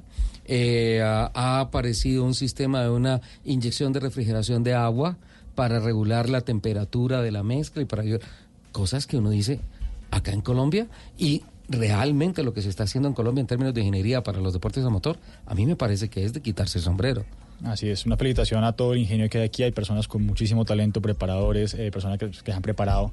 Y volviendo un poquito al tema, la gente que preguntaba si esto está disponible en Colombia, claro que sí. El tema de la adquisición de datos y telemetría es algo que realmente es antiguo. Está disponible. Al principio parece un poco costoso, pero es la forma más, más económica de hacer las cosas. Y nosotros, como Campera, perdón la cuña, Campera Engineering, tenemos el servicio disponible eh, como consultoría para equipos, para pilotos, en cuanto al coaching de pilotaje y consultoría de ingeniería para sus proyectos. Tú dijiste, perdón la cuña, yo te dije no hay problema, ya llegó el mensaje aquí del departamento comercial. La factura. No se que, queda, ¿vale? que la- le- el lunes le pasan la factura, que no se preocupe. Arreglamos esto con un break, por favor.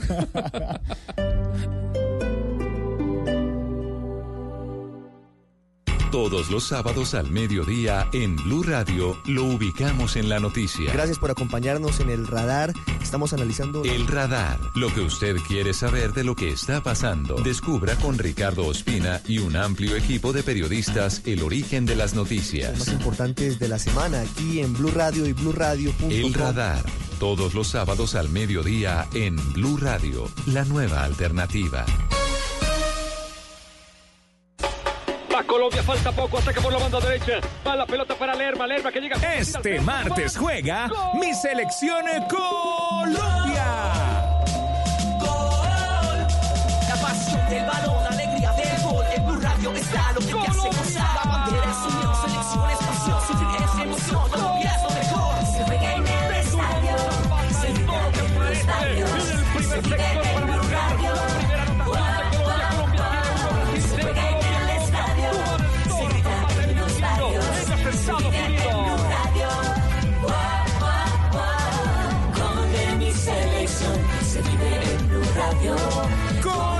Colombia, Venezuela, en Blue Radio. Como siempre, acompañando a mi selección Colombia. Blue Radio, la nueva alternativa. Se aproximan las elecciones regionales. El próximo domingo 27 de octubre, los colombianos elegiremos gobernadores, alcaldes, concejales y diputados. Y en Blue Radio y bluradio.com tendremos toda la información que usted necesita para tomar la mejor decisión electoral. Los candidatos, sus propuestas, las denuncias, las fake news, con información de Bogotá, Antioquia, los Santanderes, el Caribe, el Pacífico y de toda Colombia. Numeral Vote Bien con Blue. Blue Radio, la nueva alternativa.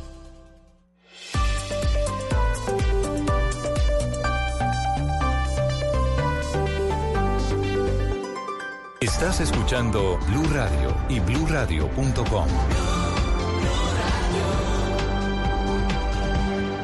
Eres un romántico empedernido. Sabes que por amor haces lo que sea. Incluso cocinar las más ricas pastas. Y traer a tu casa una de las ciudades más románticas del mundo. Donde Romeo y Julieta se amaron por siempre. Sin duda, eres un campeón. Una de las capitales mundiales de la ópera. Para ti, nada es imposible. Apuesto a que eso no se lo esperaba. Pastas Verona. Si sabes de amor, sabes de pasta. Trabajamos pensando en usted. Estás escuchando Blue Radio, un país lleno de positivismo, un país que dice siempre se puede. Banco Popular. Para ti, que siempre has estado ahí, cuidando a tu familia y dándole tu amor incondicional, tenemos una tarjeta de crédito con todos los beneficios que mereces. Solicita tu tarjeta de crédito Diamante Banco Popular en nuestras oficinas y disfruta momentos especiales con beneficios diseñados exclusivamente para una generación que lo merece todo. Banco Popular. Somos Grupo Aval. Vigilado Superintendencia Financiera de Colombia. Escuchas Autos y Motos por Blue Radio y bluradio.com.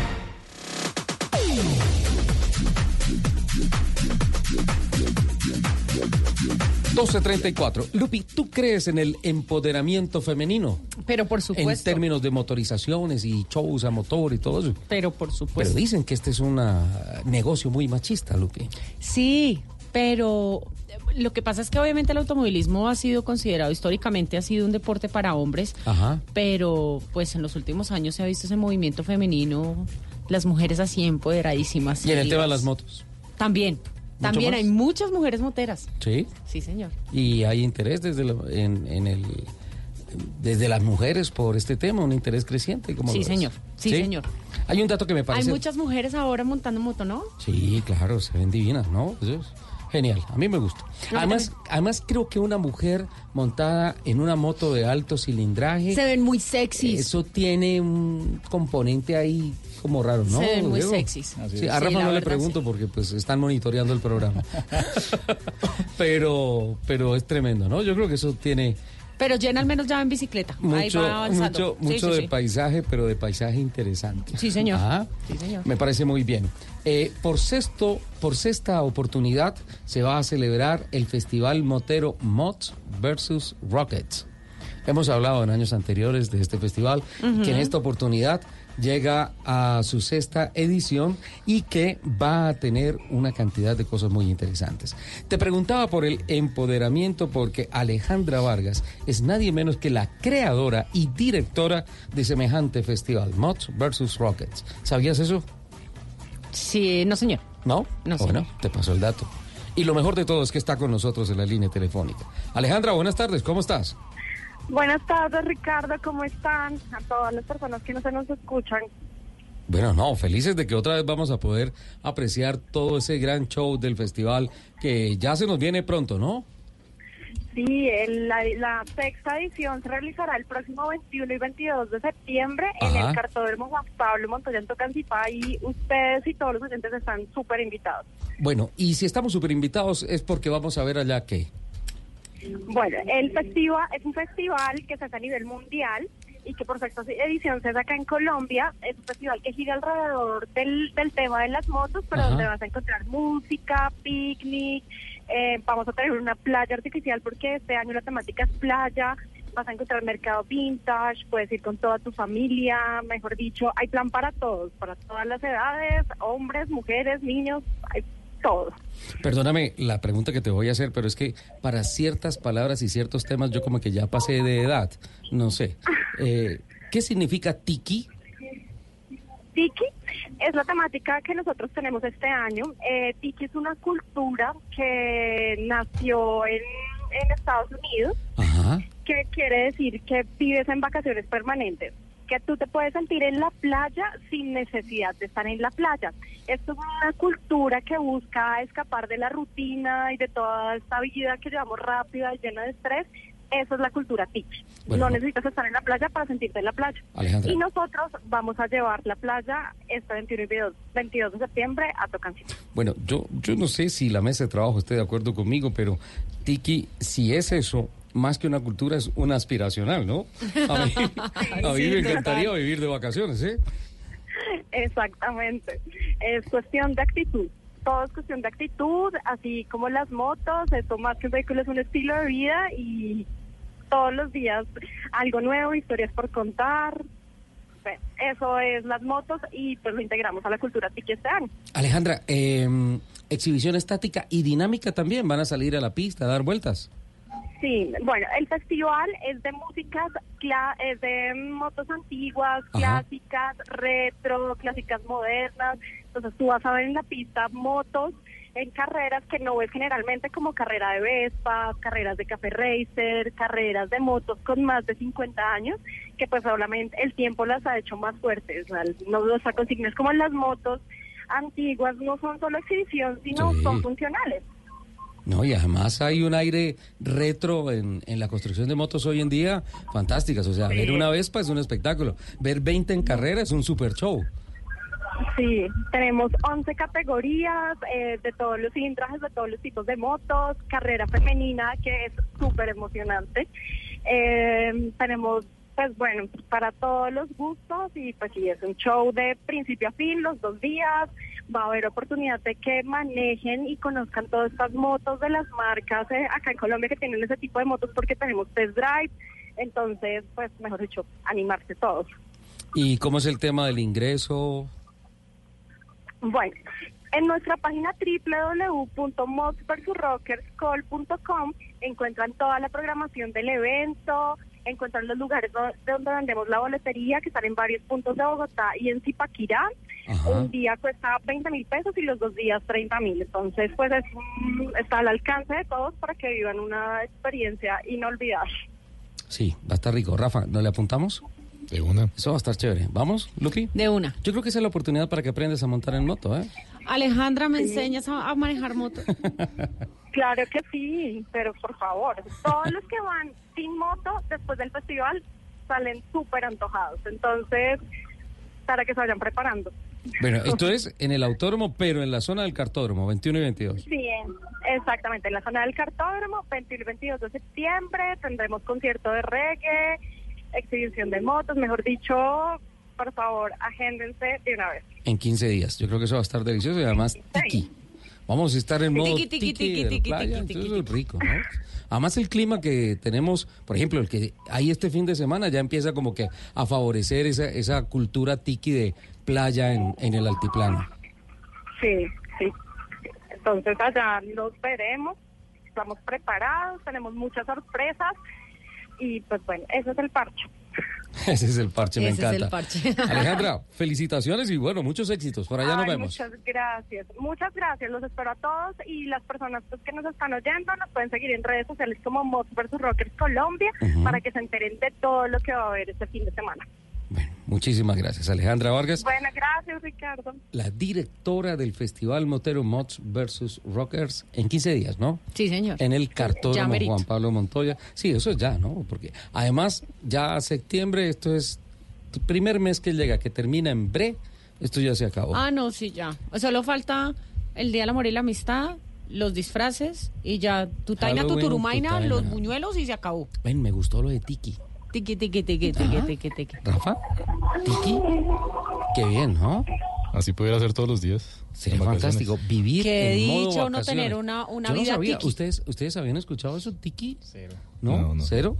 No, que ya estamos muy viejitos La- para la esa vuelta. me gusta. No, yo se lo confesé. Le dije, hay, hay ciertos términos y ciertas cosas para las cuales yo por edad ya pasé. No, yo, tam- yo tampoco sabía que era eso. ¿No? No. Tiki. Me pareció muy raro, pero bueno. Rico, motos. ¿Y Eso tiki va a tiki? estar- Muy chévere. Tiki tiki ¿Y es tiki otra cosa. ¿Tiki? 12.40. 12.42. Lupi, Señor. noticias. Muchas. Pues arranca. No, pero espere, antes de las noticias yo quiero que terminemos este tema. o del- sea, mientras yo estoy en la entrevista, ustedes están discutiendo acá una cantidad de cosas, eh, obviamente off the record, pero, pero tráiganlas acá a la mesa de trabajo. No, claro, ¿De qué es que estaban hablando? es que hay que hay, todavía yo creo que queda mucha tela por cortar con estos dos no, pero a mí caballeros. sí se me queda una cosa. Eh, impresionante el eh, accidente en Spa hace ocho Ay, días de Antoine, sí. ¿no es cierto? Sí. Eh, pero hoy hubo uno peor, afortunadamente, sin saldos trágicos. ¿Qué pasó? ¿En dónde, Rafa? Hoy en el circuito de Monza, en Ajá. la F3, también se presentó un accidente. Pero pues vimos todos los elementos de seguridad pasiva en la vía, pasiva en el vehículo, que son los que van a minimizar las consecuencias de ese accidente.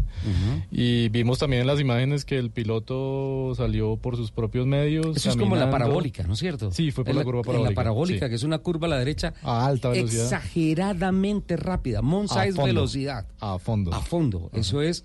En Fórmula 1 por ahí se pasa a 300 y pico kilómetros por Casi hora. sobre los 300 kilómetros por hora. Es, es, es impresionante eso. Y ahí, en el costado izquierdo, eh, con, cuando ya está más allá del límite de la pista, de la línea blanca, el vehículo, el monoplaza, se encuentra con algo que lo catapulta y se levanta a unos 5 metros.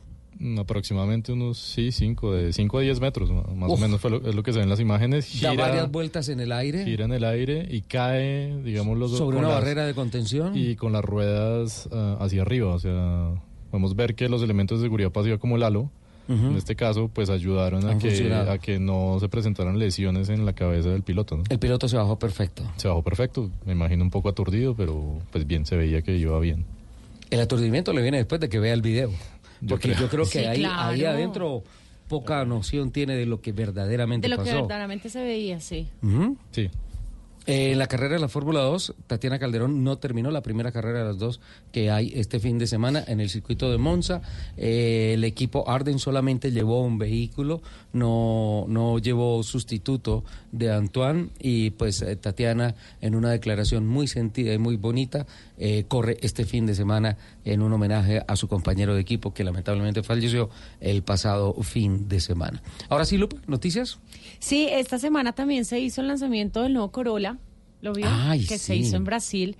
Eh, es la duodécima generación del auto más vendido de la historia a nivel global. Y viene como New además- Corolla, ¿no? Sí, señor. Y además anticipa la llegada eh, al país con una etapa de preventa que inició el 4 de septiembre. eh, pero viene además con, eh, por primera vez, se ofrece en Colombia con la versión híbrida. En híbrido. Mira, mira Sí, que a mí me gusta mucho este anuncio que, que se dio esta semana, porque lo que, la percepción que teníamos en el medio, y básicamente los colegas, los periodistas, es que Toyota definitivamente había apostado solo por el portafolio 4x4 en Colombia. Y, y el tema, pues, pues uno dice, bueno, Corolla es uno de los modelos más vendidos en el mundo y aquí no. Y uno decía, eh, ven, y ese Camry tan bonito que tienen en el mercado americano, que está cerca de acá, ¿por qué, por qué no llega? Y era más o menos con esa tendencia. Y en parte, si tú revisas, Lupi, en los años anteriores, eh, eh, pocos anuncios de automóvil Toyota en el, en el país. Me parece muy chévere que se haya eh, vuelto a tocar el tema del New Corolla, que es sí, un, señor. un carro Viene en motor 2 litros y 1.8 el híbrido. 1.8 el híbrido. El híbrido. Y el otro motor 2 litros. Entonces, mire, viene desde en precio de preventa desde 73 millones 700 hasta el SG híbrido, que es la versión más top, 83 millones 900. 83 900. Sí, señor. Qué bueno. La etapa de preventa finaliza el 6 de noviembre, el 6 que se va a realizar en lanzamiento oficial en Colombia. Viene actividad de Mazda en Cartagena, ¿no es cierto? en- en Cartagena. En Cartagena. Lupi, por favor, sería. Se presenta la 26 y séptima 27. generación del Mazda 3, ¿no es sí, cierto? señor. En Cartagena, Felicing. Felicin en Cartagena. Sí, ¿Tú ya confirmaste? Conf- confirmation, Cartagena. Confirmation Cartagena Sí, Felicin. señor. Felicing. Ok. Rafa, volvamos a Nos lo serio, por vemos favor. er Cartagena. Nos bebechos. volvamos, volvamos a la serio. Eh, eh, Diego, Capera, entonces es una propuesta de ingeniería aplicado a la competición. Así es, este, esta, esta, esta idea eh, viene, bueno, capera es una palabra indígena, de indígenas ¿Qué del significa? Pacífico, que significa soporte, apoyo. Ujú. Eh, es una idea que nace de estos tres ingenieros que se unen, de Jean-Pierre Macías, Diego Ballén y mi persona, Diego Viveros, y somos básicamente una propuesta de dinámica vehicular, Eh, pero tenemos, por decirlo así, cuatro divisiones en la que está la parte de Motorsport Engineering, que es con nuestros Ajá. clientes, dedicado a la dinámica vehicular, que es desarrollo de chasis, suspensión y aerodinámica. Eh, y bueno, tenemos la parte de educación. Estuvimos, tuvimos hace poco. Pero, un espera, espérate un momentico, qué pena interrumpirte porque eh, me parece muy interesante porque esa es más o menos la estructura de lo que uno ve de mm, eh, McLaren Engineering, sí, que uno lo conoce por, el, por la escudería de Fórmula 1 y por los carros de competición que hacen, pero realmente es un negocio de ingeniería. Así es, así es. Básicamente nos encargamos de lo que es dinámica vehicular. Eh, en la mayoría de parte de equipos del mundo es así. Los motoristas juegan un papel aparte para que puedan dedicarse a full a este, a este tema. Nosotros hacemos la parte de seguridad, de, de estructura, rigidez torsional en chasis, diseño de geometrías de suspensión y diseño de paquetes de aerodinámica en lo que es Motorsport. Y ah, hablabas también de una faceta académica. Así es, tenemos una parte de Capera Academy. eh, e iniciamos hace poco con un seminario de motores con un invitado, Sergio Palacios, un motorista argentino. Eh, tuvimos un seminario que fue un éxito y pronto vamos a tener cursos ya dedicados se- No es un seminario, sino cursos dedicados a la preparación y a la competición, eh, tanto en la parte de motores con los invitados como él, como en la parte de dinámica vehicular con cursos propios con otros y sistemas de adquisición de datos y telemetría también. Qué automovilismo el que hay en Argentina, ¿no? Sí, una industria grandísima, grandísima, para, para seguir y para copiar las cosas buenas. ¿eh? Claro, claro. Es un muy buen ejercicio. Y Yo siempre he dicho que eh, si los argentinos pueden, ¿por qué nosotros no? Si son países que se parecen en muchas cosas, ¿no? Así es, un camino a seguir, ejemplos a seguir. Eh, recuerdo unas palabras de Ricardo hace mucho tiempo y eso es lo que tenemos que trabajar en el tema de promoción, de patrocinio. Creo que el tema, eh, el TC2000 lo está manejando muy bien, pero hay que traer más de eso, ver en, en el automovilismo la vitrina de negocios para que esto eh, crezca cada vez más. Cuando dices, eh, escuchaba a Ricardo, ¿es Ricardo Soler? Ricardo Soler, unas Eh, palabras de que merecíamos un, automovilismo Estás, distinto. estás bien documentado, te felicito. hoy, hoy, por ejemplo, no le has hecho, no le has hecho la pregunta obligada de quién es el mejor comentarista de automovilismo. ah, sí, o sea, ¿qué piensas del automovilismo? Y en particular para ti, ¿quién es el mejor narrador de automovilismo que hay en Colombia? El mejor periodista del automovilismo en Colombia. Naturalmente Soler, no podría salir de aquí sin decir eso. Ya pagó la invitación. Ya no le cobran el Ya- lunes. ya salió natural, ¿no? Así como, cuando, sí, pregunta. sí. Así como cuando quieres alimentar tu ego. Tal Rafa, cual. ¿y tú como piloto, cómo, cómo ves el tema de toda la ingeniería que propone en este, en este caso particular Capera con Diego Viveros y, y- y con lo que está pasando en términos de ingeniería en el automovilismo? Pues mira, yo cuando comencé el proyecto con el Sandero eh, hacía todo. ¿sí? Era piloto, cargaba el carro, presiones, estaba pendiente de los desarrollos, apretaba tuercas, todo el tema. Lo único que no hacía era los sándwiches porque la compañía de banquetes De mi mamá a nos ayudaba, mamá, sí. Y nunca hemos logrado pasar al, en Happy Hour allá en los pits cuando llega la mamá con todo. Sí, entonces al hacer todo, pues llegábamos a un punto donde necesitábamos mejorar. Entonces cuando Diego, pues que nos, nos conocíamos unos años atrás, se va a estudiar, vuelve al país, le digo, venga, empecemos a trabajar porque a mí me sirve lo, el conocimiento que, que, que tiene eh, en todo el tema de la telemetría, tráigase los equipos y le pongo mi carro como es el laboratorio, como para comenzar a, a generar información que no teníamos donde solo teníamos referencias de tiempos y, y pare de contar, pero no sabíamos cuál era la ruta Es que, a, es a que seguir, esa, es a la, esa es la mejorar. telemetría primaria, ¿no? Sí, el, cronómetro. Exacto, el cronómetro, sí, estoy girando Si- en 1.27. Si fuiste más, si hiciste 1.26.5, algo estás haciendo bien. Pero ¿Qué? no sé en dónde. No sabemos, pero ya vamos más rápido. Eh, Exacto, pero, pero entonces le digo a Diego, bueno, ah, empecemos a trabajar. eh, Diego en ese momento estaba en Cali, entonces bueno, viajaba los fines de semana de carreras, analizamos la información, nos sentábamos después. Otra buena inversión es una camarita eh, de, para grabar todo por dentro.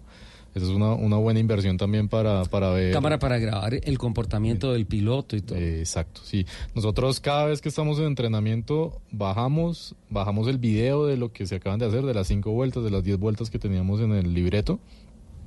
La analizamos, vemos esa línea de carrera con la telemetría, con los datos, para decir, aquí fue el error, aquí vamos a mejorar más, vamos a trabajar más este sector. Todo eso es lo que hacemos durante esos entrenamientos. ¿En serio? Por ejemplo, la, con la telemetría, yo, pues, digamos, Lupi, que me mando de... Yo, yo bajaba, yo me acuerdo que yo bajaba los, los videos de las carreras y después me reía de todo lo que digo mientras estoy en ¿De todo lo que dices? Porque yo tengo conversaciones muy profundas con mi carro. Mi carro es mi parcero. No, debes tener esa conexión con el carro, ¿no? Entonces yo decía, de razón se sale para el pasto si es que se la pasa hablando con el carro, mamita, concéntrese. Pero, pero por ejemplo, uno podría cotejar video versus data y decir, eh, por ejemplo, uno, ha- hablemos hipotéticamente del autódromo de Tocancipá, y uno se manda en Valientes y entonces en sentido contrario, es decir, bajando por Valientes, que es donde uno pasa rápido ahí y antes tienes que entrar a un huequito, un bachecito que hay Uy, ese en el asfalto. que, se Ese- que ese siente que bache- ah, siente uno pasa por ese bache y siente uno que le va la vida. y además, si tú no, ¿No? sabes, si tú no sabes poner en dónde está el, eh, si no sabes ubicar en dónde está el punto de frenada con ese huequito, el mismo huequito te puede mandar a- al pasto, a, la- a las, a las barreras de contención. Y entonces uno puede cotejar y dice, listo, aquí tengo un problema porque estoy corrigiendo tres veces el timón, tal vez por los nervios, tal vez por la velocidad o algo así. Eso se puede hacer. De acuerdo. Digamos que lo que menciona Rafa es la, la forma más didáctica con una GoPro o cualquier cámara de acción para poder mostrarle tanto al piloto como a la persona que está analizando los datos de una forma muy didáctica donde pasan las cosas. Pero hay cámaras, eh, de acuerdo a muchas empresas de competición, que pueden sobreponer los datos sobre el video y es algo mucho más específico porque puedes ver en el, en el video como tal lo que está pasando con tus datos de motor, eh, de manejo y demás. Entonces son, son cosas más especializadas, pero eh, depende del portafolio y del presupuesto, pero todo se puede hacer. Wow. La plata todo lo puede, yo siempre lo he se puede dicho. confrontar ese tema. Pero a mí todo esto me encanta porque hay una frase que eh, en la Fórmula 1 es como, como la máxima de la Fórmula 1. Aquí no hay suerte, aquí hay ingeniería. Así es. Así es, es, es el trabajo que se hace, la información que se analiza, cómo Sí. se controla y el camino a, a la mejora. Si no es de suerte y de cuando tú te vas largo fue porque hiciste algo mal. Es, es básicamente eso. Cuando te vas largo. Largo es porque Se hizo Hiciste algo algo mal. mal. Se hizo algo mal. Y la telemetría es la que te dice exactamente que, que- ¿Dónde qué lo hiciste que mal? pasó. Eh, Lupi, se nos está acabando el tiempo, No lamentablemente. Esto, esto me parece sensacional porque termina esto y como que uno dice, listo, vámonos para la pista. Y empecemos. Honestamente, te digo una cosa, Rafa y Diego.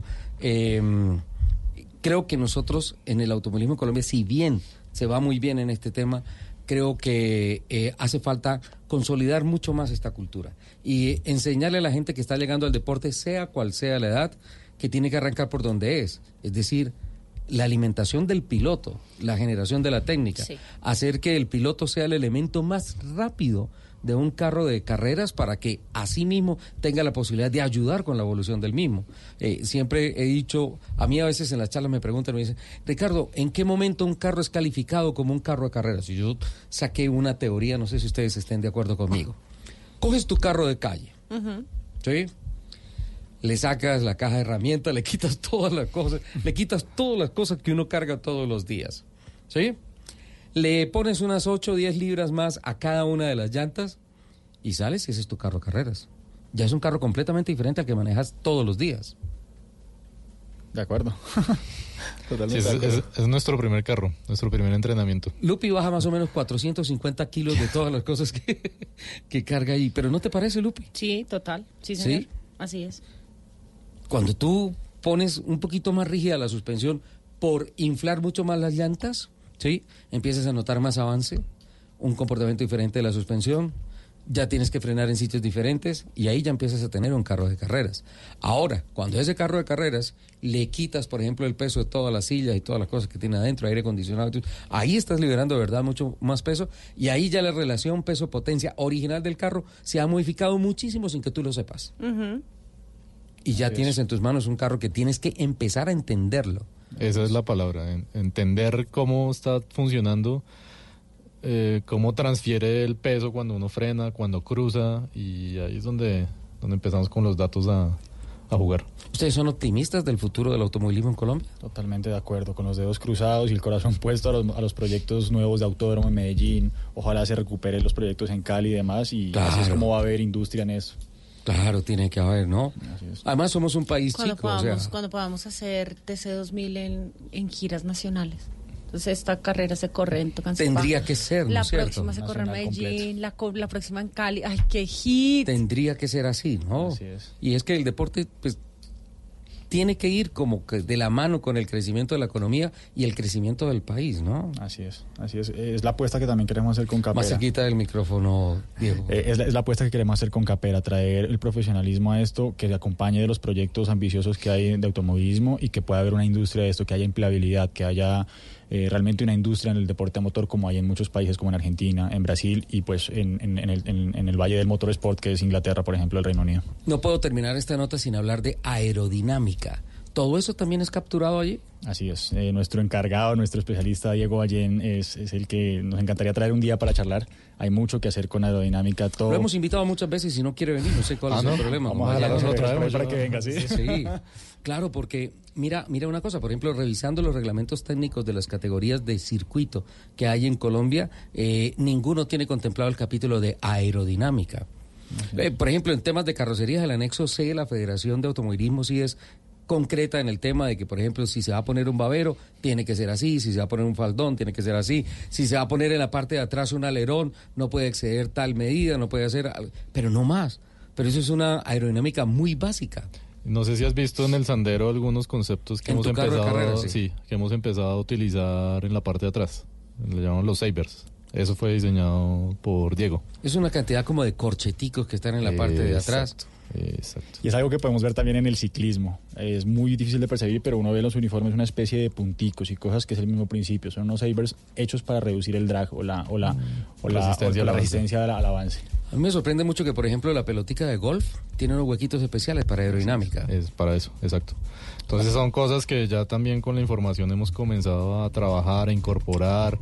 Eh, me, me agrada mucho que en, Ajá. en- en- la gente pasa por los pits y, y se queda viendo esos detallitos en el carro y como para qué es y ya hemos visto otros carros. ahí Y ustedes son de lo los que tapan el carro, las alitas y Cero, esas estamos cosas. muy abiertos no a- fotos. no, cero. Hay, hay- hay conocimientos, o sea, las cosas se deben compartir entre todos. Queremos generar eh, un, progreso en el automovilismo y estamos con, con las puertas abiertas para compartir todo y, y recibir también. ¿no? Ay, pues yo sí lo taparía y pues no les muestro. Ya escucharon la musiquita de fondo, eso Sí, sí, significa lo que se estamos nos acabó el tiempo. Fieles a la tradición, pues terminamos el programa y ustedes nos invitan a almorzar y listo, ¿ah? Así Seguimos es. siendo amigos. Muchas Pues no, gracias. porque ahí salen ya lastrados. Muchas gracias por enseñarnos tanto. La verdad a mí me parece tan apasionante este tema que finalmente tiene todo que ver con la industria del automóvil. O sea, carro que hoy en día no te brinde la información telemétrica es un carro que no va para el mercado. Exacto, así es. O sea, lo que buscamos es siempre mejorar con Rafa, la información. Gracias por venir. Muchas gracias. Saludos en la casa. Muchas gracias.